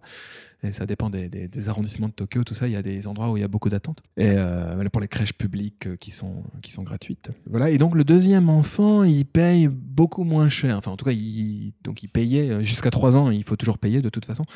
Il paye la moitié prix, je crois, que le, le premier enfant. Donc euh, voilà. D'accord. Donc euh, oui, le deuxième enfant coûte moins cher au niveau de l'éducation. Enfin, de ce que j'en ai vu jusqu'à aujourd'hui, en tout cas. Ok. D'accord. Voilà. Est-ce que tu aurais, donc on va, on va passer à la suite, hein. Yes. est-ce que tu aurais euh, des conseils à donner aux gens qui veulent venir vivre au Japon? Ah, alors ça, c'est ta dernière question, non? L'avant-dernière. Ah, zut Euh, des conseils, oh là là, ouais, alors ça, ça, c'est pareil. euh, pourquoi vous venez au Japon? Ça dépend. Hein Euh, comme tout le monde disait dans les, les, entretiens précédents, euh, je sais pas, apprendre la langue, euh, voilà, euh, vous venez sur une île comme ça, perdue au milieu du Pacifique, ça peut être cool de parler la langue locale. Hein, je pense que toi aussi, après quelques années, tu t'es dit, ah ouais, faudrait peut-être quand même que je. C'est quand même cool de voilà, de pouvoir communiquer avec les gens, comprendre ce qu'on te dit, tout ça. Ça, c'est le conseil principal. Et puis, euh, voilà, ne, pas avoir. C'est nul, hein, tout le monde dit ça. Hein. Ah non, mais... ne pas avoir trop d'attentes, voilà, être équilibré, euh, garder les, la tête sur les épaules, les pieds sur terre, euh, faire son maximum, voilà, essayer de, de, de, venir au Japon dans la meilleure disposition, se donner toutes ses chances. Euh, faire le nécessaire euh, pour euh, avoir une, vie convenable ici, ne pas se laisser marcher sur les pieds parce qu'à l'étranger, hein, on, a, vite fait de, de se faire exploiter ou je sais pas. Enfin, c'est, on est des étrangers ici, donc voilà, il faut avoir un petit peu confiance en soi et savoir ce qu'on veut et donc ne pas forcément tout accepter pour être intégré, quoi. Ah bah ça, c'est chacun fait comme il veut. Hein, on, ça, c'est. Ouais, il faut. Bah, oui, qu'est-ce que. Je sais pas, qu'est-ce que tu veux que je te réponde? Ouais, je sais pas. Tu, tu, tu... Bah, chacun a son degré d'acceptation. Euh, il, faut... il faut savoir accepter, je sais pas, par exemple, au niveau du travail ou. Ouais, euh, être, si tu es prêt à accepter certaines choses, faire certaines, euh, certains compromis, etc., dans une certaine mesure, oui. Souvent, euh, quand on arrive au Japon, on fait, on fait pas mal d'efforts de, euh, euh, énormes pour avoir un visa ou pour, je sais pas, serait-ce que, je sais pas, pour louer un appartement. dans la vie de tous les jours, on, on affronte des, choses ouais, pour lesquelles il faut être, il faut être solide. Et bah, c'est pas facile. C'est la vie à l'étranger, quoi. Ça, c'est pas seulement pour le Japon. Pour le Japon particulièrement, je sais pas, la langue, ouais, connaître un petit peu où on met les pieds, quoi un minimum. Il y a des choses qu'on ne peut, pas connaître euh, sans y être allé, en tout cas qu'on découvre sur le tas. Ça fait partie de l'aventure aussi, de l'expérience, mais euh, ouais, des conseils, euh, je sais pas. D'accord, non, mais non, mais tu, tu donnes ton avis, quoi. Voilà. Est-ce que tu aurais une œuvre à conseiller? Ah ouais, j'ai oublié de réfléchir à ça. Shenmue. J'en étais sûr que tu allais me dire ça. Mais c'est valide, hein, j'accepte. Hein. Mais Ouais, franchement, c'est nul, mais voilà. Shenmue 1, 2, 3, jouez-y. Voilà, c'est tout. Mais alors, euh, est-ce que tu peux développer un peu, dire pourquoi Shenmue c'est ah Oui, donc moi, euh, l'une des raisons pour lesquelles euh, je suis venu au Japon, il y en a plein, comme je disais tout à l'heure, mais Shenmue, ça fait, ça fait partie de mes grands amours. voilà, jeux vidéo sur Dreamcast, sorti en 99, je crois, je sais plus, 18 ou 19, Shenmue 1, Shenmue 2. voilà, j'avais, j'avais 14-15 ans et c'est un jeu qui, parmi d'autres, hein, un jeu vidéo qui te fait découvrir un petit quartier japonais, les ruelles de, de Dobuita, là, à Yokosuka. Euh, voilà, ils, ont, ils avaient à l'époque euh, remodelé euh, une espèce de, quartier qui ressemblait plus ou moins un petit quartier japonais. Et bah, beaucoup de, jeunes de, notre âge avaient, avaient approfondi leur passion du Japon via Shenmue, je pense, parce que c'était le rêve pour nous. Puis après, Shenmue 2, il se, il se déroulait ailleurs, en Chine, donc j'étais très triste Hong Kong et puis dans d'autres villes de Chine. Et d'ailleurs, le 3, euh, pareil, euh, c'est plus du tout au Japon. Mais du coup, voilà, euh, on s'est noué d'amour pour les personnages du jeu et tout ça. Et donc, on continue. Maintenant, on veut connaître la suite de l'histoire. Il n'y a plus grand chose à voir avec le Japon, si ce n'est que le, le créateur est japonais. Quoi. Et le héros aussi. C'est vrai que pourquoi le fait que ça se passe au Japon est si important dans, le numéro 1 mhm. À l'époque, ça se faisait pas énormément, mais c'est un jeu dans lequel on pouvait rentrer dans, pratiquement dans tous les bâtiments et tu pouvais toucher tous les objets. Tu avais les gachas, tu allais dans un combini, tu pouvais vraiment prendre tous les objets du combini. C'est vraiment comme au niveau de l'immersion, tu étais vraiment au Japon. Moi, c'est encore aujourd'hui, dans ma vie de tous les jours, euh, euh, je sais pas, quand j'ai euh, j'ai une heure de libre, je sors de mon bureau ou de ma maison et je me promène. J'aime bien encore aujourd'hui, euh, de temps en temps. Voilà, je vais me promener. Je t'ai dit, ce matin, j'étais j'ai une demi-journée de congé, je suis allé près d'Asakusa. Voilà. Euh, je me promène et je regarde les maisons, l'architecture. Euh, voilà, je, je fais rien. Je prends quelques photos. voilà. Et Shenmue, c'était ça. Enfin, pour moi, voilà, c'était ça. Le, début dans le petit quartier, là, c'est la partie que je préférais. Voilà, tu découvrais le Japon local, les maisons, les portes qui s'ouvrent un coulisse, là, les portes coulissantes, etc. Et voilà, c'était ça. Qui, tu rentrais dans les maisons, comme tu dis, ouais, tu pouvais voir toutes les pièces, ouvrir tous les tiroirs et tout. Et comme c'était euh, voilà, c'était vraiment les maisons japonaises traditionnelles, ouais, c'est ça qui a marqué beaucoup de monde, je pense, ouais. Et qui a fait que tout le monde a attendu le, troisième opus pendant 18 euh, ans. Voilà. Pour rebondir sur ce que tu viens de dire, c'est vrai que le Japon est vachement. J'ai jamais eu cette envie ni cette sensation de bien-être dans d'autres pays, hein, et, et j'en ai fait beaucoup des pays, euh, le Japon, c'est vachement bien pour, euh, comme tu dis, te promener au hasard dans les rues et découvrir les quartiers. euh, C'est fou quand même que toi, ça fait, après autant d'années, tu, tu aimes encore faire ça dans un Tokyo dans lequel tu vis depuis, depuis très longtemps. Et moi, c'est pareil, j'aime Ouais, toujours faire ça. c'est- pas toujours facile parce que voilà, on a, on a vu déjà beaucoup de choses. Donc, hein, parfois, toujours, le- surtout sur le chemin du boulot, tout ça, toujours les mêmes quartiers, les mêmes, les mêmes routes, les mêmes euh, chemins, les mêmes trains, les mêmes salaryman. Euh, voilà, hein, parfois, on, on a la routine qui s'installe et c'est ennuyeux, tout ça. Bon, évidemment, on vit aussi tout ça. Et donc, justement, j'ai toujours envie de découvrir de nouvelles stations. Comme il y a des centaines de stations à Tokyo, des milliers, j'en sais rien. On peut toujours aller se promener à droite à gauche. Il y a des, des- des- des- toujours des parcs nouveaux que j'ai pas vus, euh, des choses comme ça. Bon, je suis moins passionné, moins, euh, moins enthousiasme qu'au début, mais euh, ouais, j'aime bien toujours. Ouais. c'est toujours agréable. ouais. J'aime bien toujours. euh, ouais, j'ai de moins en moins de waouh, de, de coups d'éclat, tout ça, mais ouais, je tant que ça me plaît un minimum, euh, c'est cool. Peut-être qu'un jour euh, ça me lassera, c'est possible, et que j'irai vivre ailleurs, qui sait. ok, donc où est-ce qu'on peut te retrouver sinon sur les réseaux sociaux, sur euh, toutes ces choses-là? Oui, alors je sais pas. Si tu as envie qu'on te retrouve. mon pseudo sur internet depuis, depuis 2002 ou 3, depuis l'époque de Forum Japon justement, c'est Ryozukai. euh, R-Y-O-Z-H-U-K-A-I. C'est un rapport avec Shenmue Oui, c'est un anagramme, c'est un anagramme de Ryo Hazuki, Hazuki Ryo, le, le- le personnage principal de Shenmue. Donc euh, voilà, je suis Shenmue. Voilà, je suis désolé, hein, j'ai plein d'autres œuvres, plein d'autres œuvres à, à conseiller euh, du- pour, sur le Japon, mais là, j'ai pas vraiment réfléchi. et, euh, voilà, je vous dis Shenmue, c'est un peu basique, mais bon, tant pis. Bah non, il y a sûrement des gens qui connaissent pas encore. hein. Ben, espérons, oui. J'espère que, enfin, j'espère. Le public de Mansetsu est pas forcément. Un Oui, tout à fait, amateur joue de jeux vidéo. Tout à fait, tout à fait, tout à fait. Tout à fait. Très bien. Ben écoute, euh, Rio, bah oui, merci beaucoup pour, euh, pour ce soir. ben, c'est moi qui te remercie, c'était très agréable. Et puis, euh, ben, je vous dis euh, à la prochaine fois. Ouais, et bonne continuation et longue vie à Mensetsu. Voilà. Merci. Au revoir. Allez, au revoir.